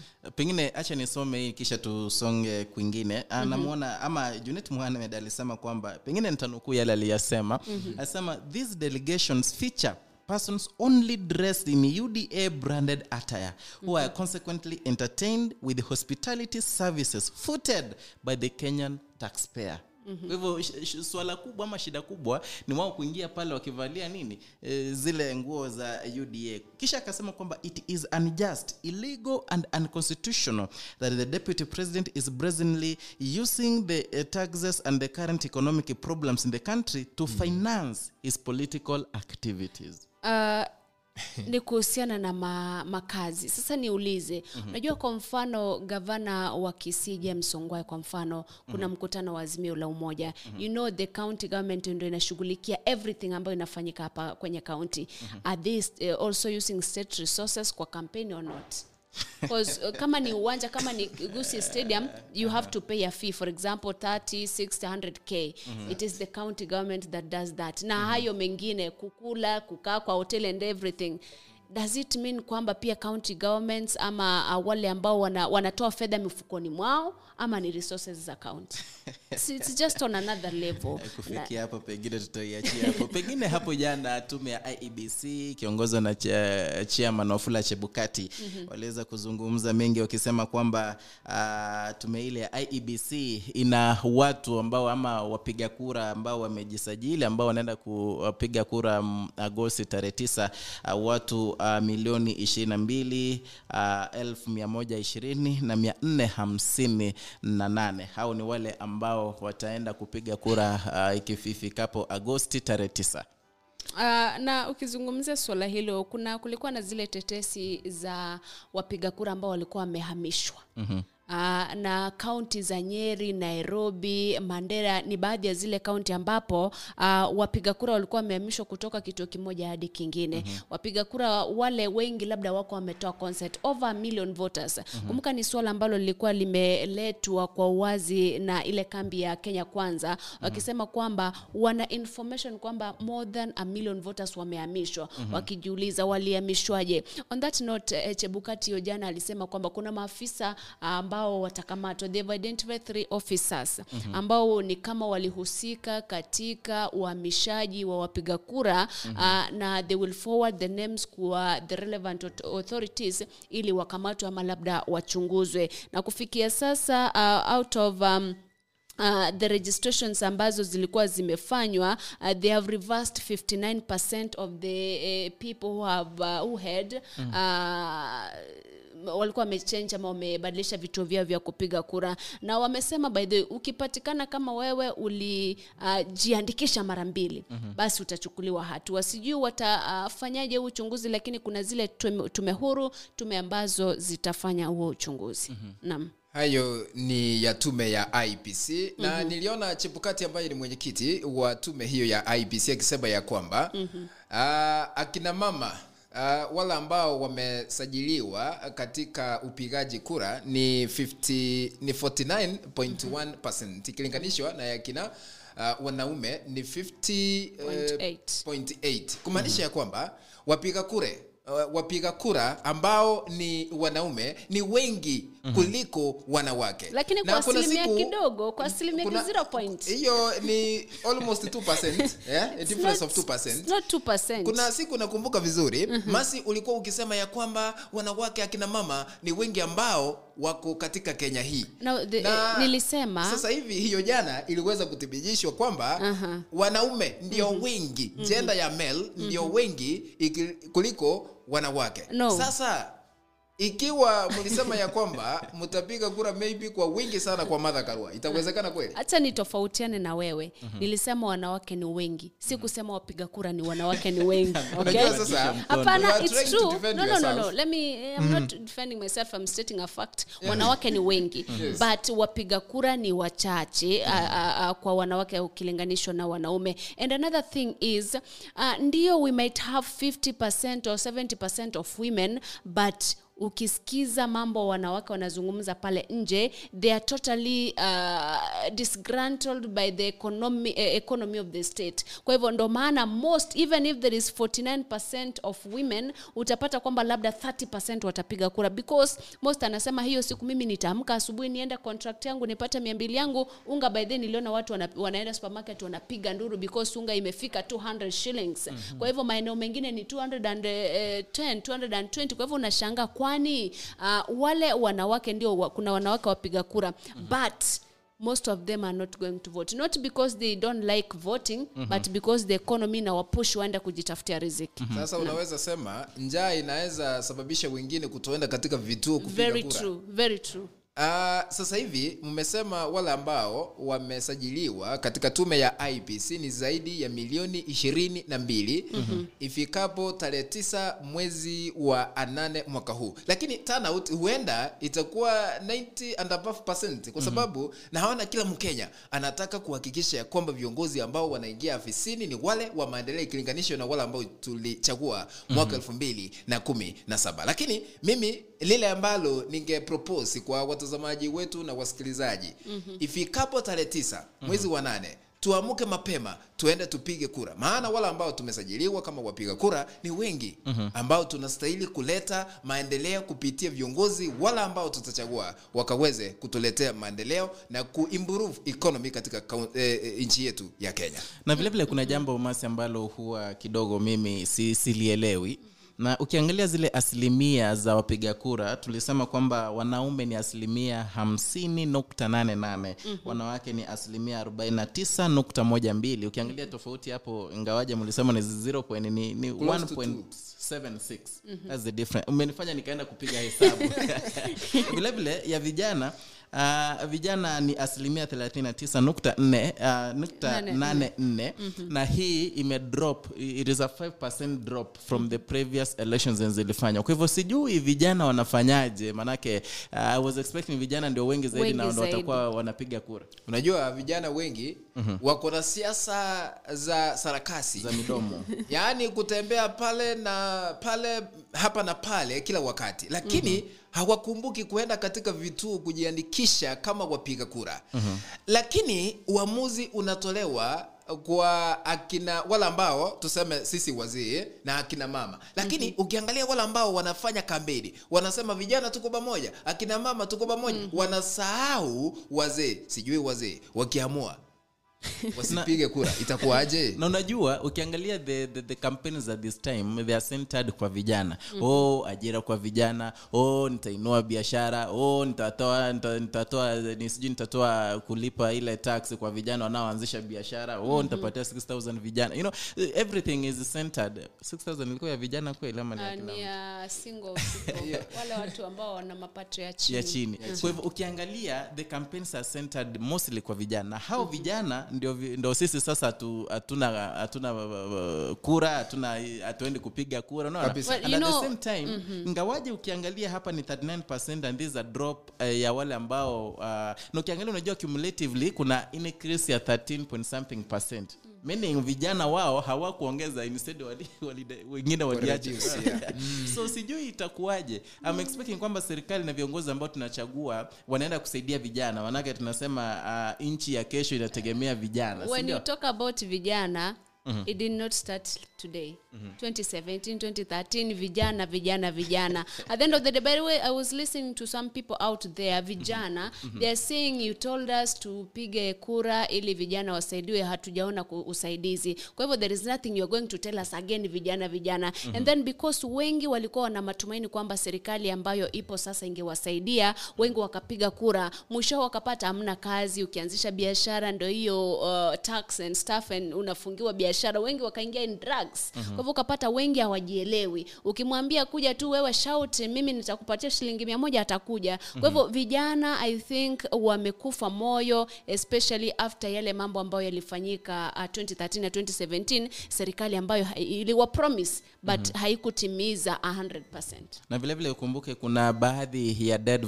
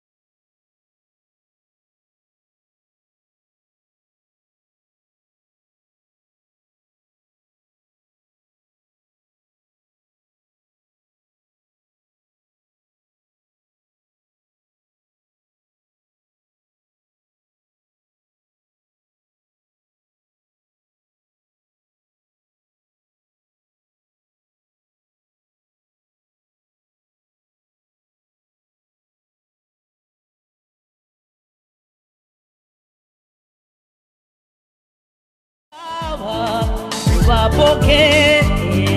Babombe paka bomboka.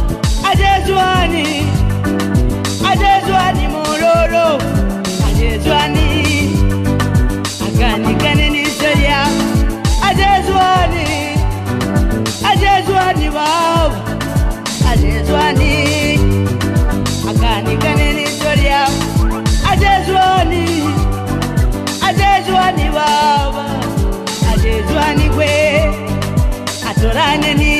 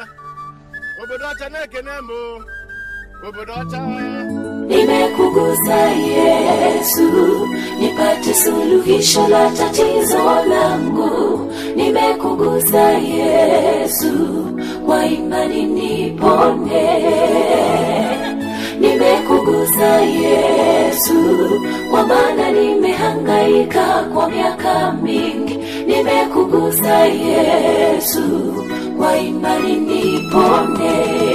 Alipita kwa waganga wachawi wote, hakupata kupona.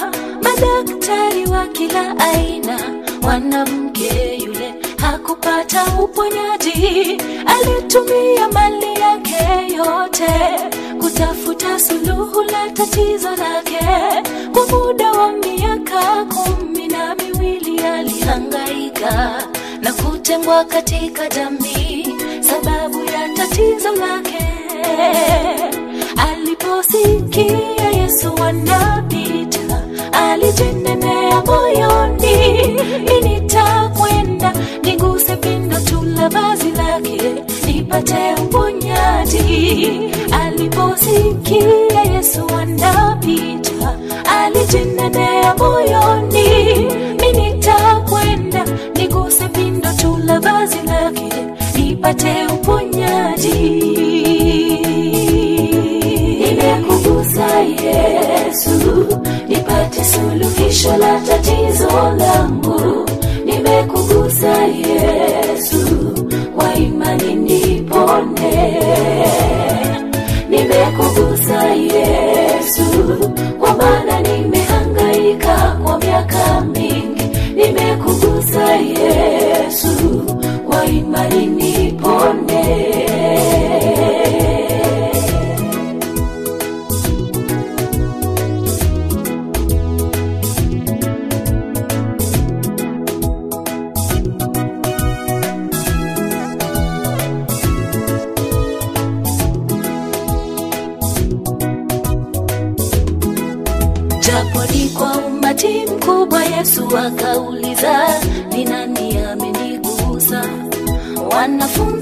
Wakashanga wauliza yesu aliyekugusa nani? Kwa woga mwanamke kajitokeza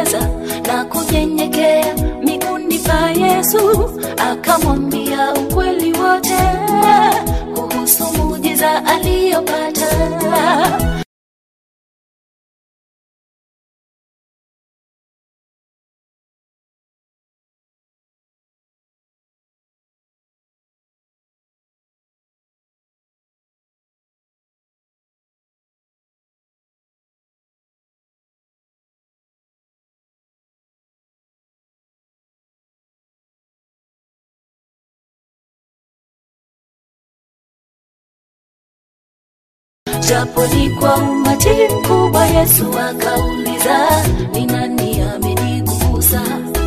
Wanafunzi wakashanga wauliza yesu aliyekugusa nani? Kwa woga mwanamke kajitokeza na kunyenyekea miguuni pa yesu akamwambia ukweli wote kuhusu muujiza aliyopata imani yako imekuponya. Imani yako imekuponya mwanangu. Imani yako imekuponya. Uko mzima. Imani yako imekuponya. Imani yako imekuponya mwanangu. Imani yako imekuponya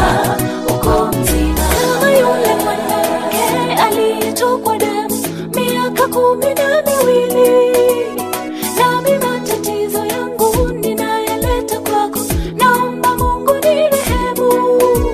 Imani yangu ni kwako bwana. Kwa miaka mingi nimehangaika. Msaada nimetafuta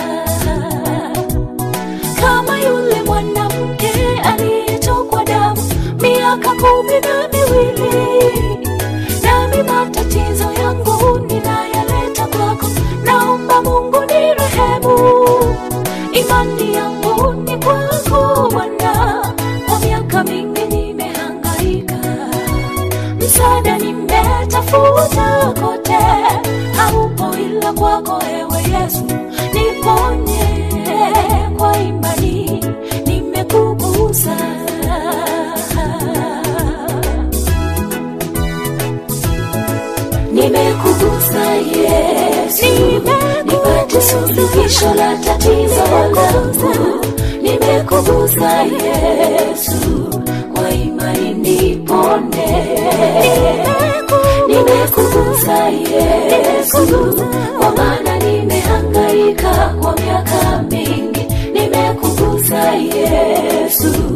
Kwa imani nipone nimekugusa yesu suluhisho la tatizo langu nimekugusa yesu. Kwa imani nipone nimekugusa yesu. Kwa maana nimehangaika kwa miaka mingi nimekugusa yesu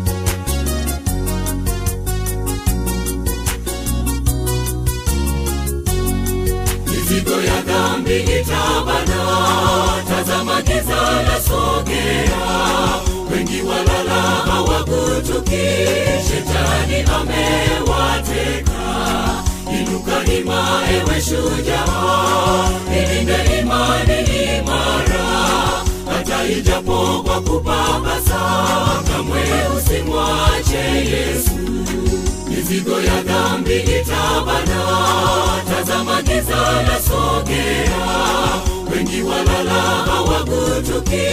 Shetani amewateka.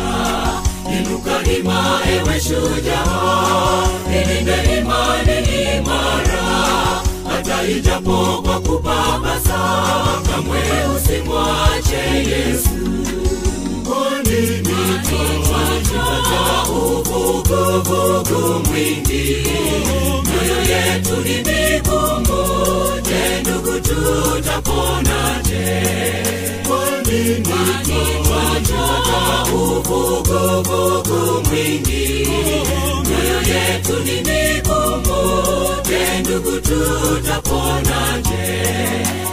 nana tukaribie kiti cha neema kwa ujasiri. Damu yake bwana yesu yatutakasa. Bwana, tukaribie kiti cha neema kwa ujasiri. Damu yake bwana yesu yatutakasa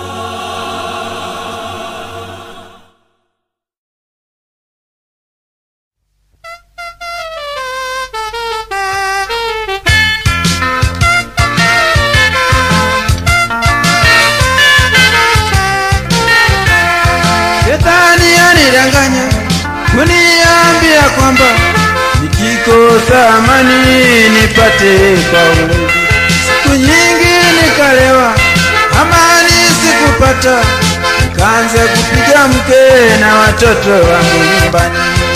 Naja kwako wewe Bwana, kuomba niokoe, kwako kuna pumziko na kuomba niokoe. Naja kwako wewe Bwana, na kuomba niokoe, kwako kuna pumziko na kuomba niokoe.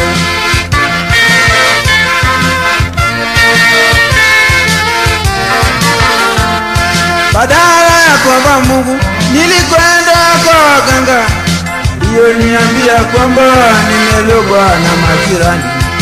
niliwashukia majirani wangu wote, salamu za Mungu nilikataa kuwapa. Naja kwako wewe Bwana, nakuomba niokoe, kwako kuna pumziko, nakuomba niokoe. Naja kwako wewe Bwana, nakuomba niokoe, kwako kuna pumziko, nakuomba niokoe.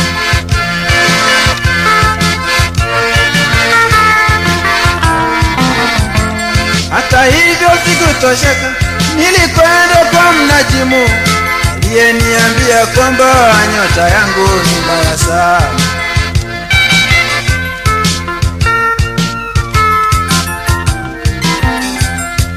Naja kwako wewe Bwana, nakuomba niokoe, kwako kuna pumziko, nakuomba niokoe. Naja kwako wewe Bwana, nakuomba niokoe, kwako kuna pumziko, nakuomba niokoe. Maajabu. Ndipo kwenda tena kwa waganga. Waliniambia kwamba mimi nimerogwa na wazazi wangu. Kama ni kweli,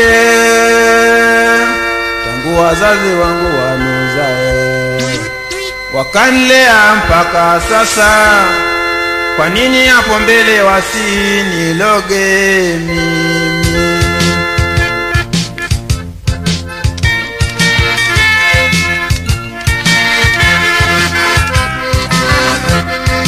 Naja kwako wewe Bwana, nakuomba niokoe, kwako kuna pumziko, nakuomba niokoe. Naja kwako wewe Bwana, nakuomba niokoe, kwako kuna pumziko.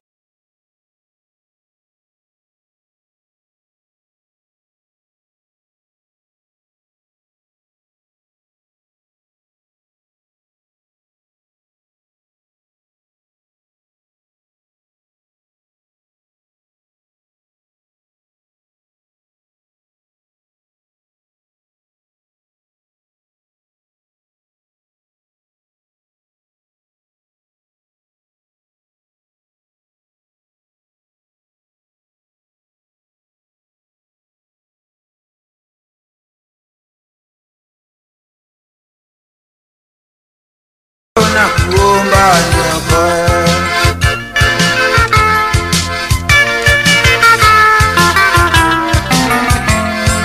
Bwana Yesu anaita, twende kwake tupumzike, kwake kuna pumzike tena uzima tena. Naja kwako wewe Bwana, kuomba niokoe, kwako kuna pumziko, nakuomba niokoe.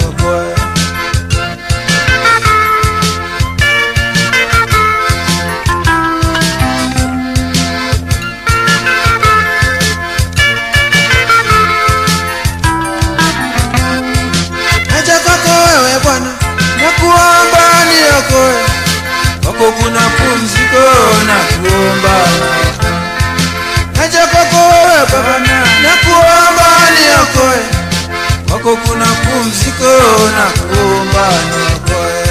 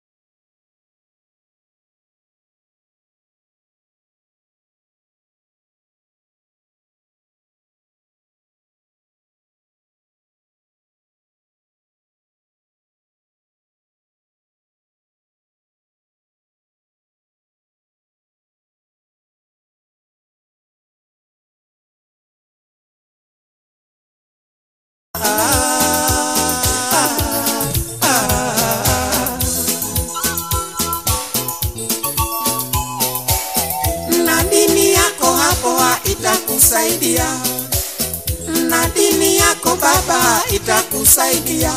Unasema ninatoa sadaka itakusaidia.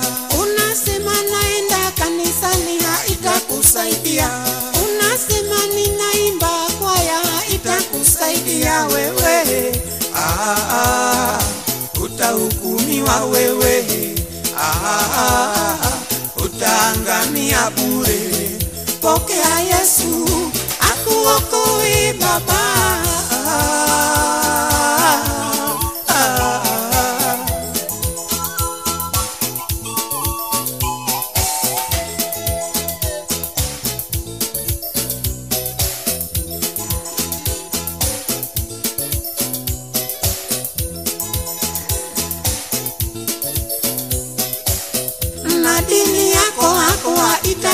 itakusaidia. Unasema nimesoma sana haitakusaidia. Unasema nina cheo kikubwa haitakusaidia. Unasema ninabeba msalaba shingoni haitakusaidia. Mchungaji wako atakukwepa. Padiri naye atakukwepa. Shekhe naye atakukwepa asikofu naye atakupiga chenga kali sana. hmm? ah, utahukumiwa wewe. Ah, utaangamia bure. Pokea yesu akuokoe baba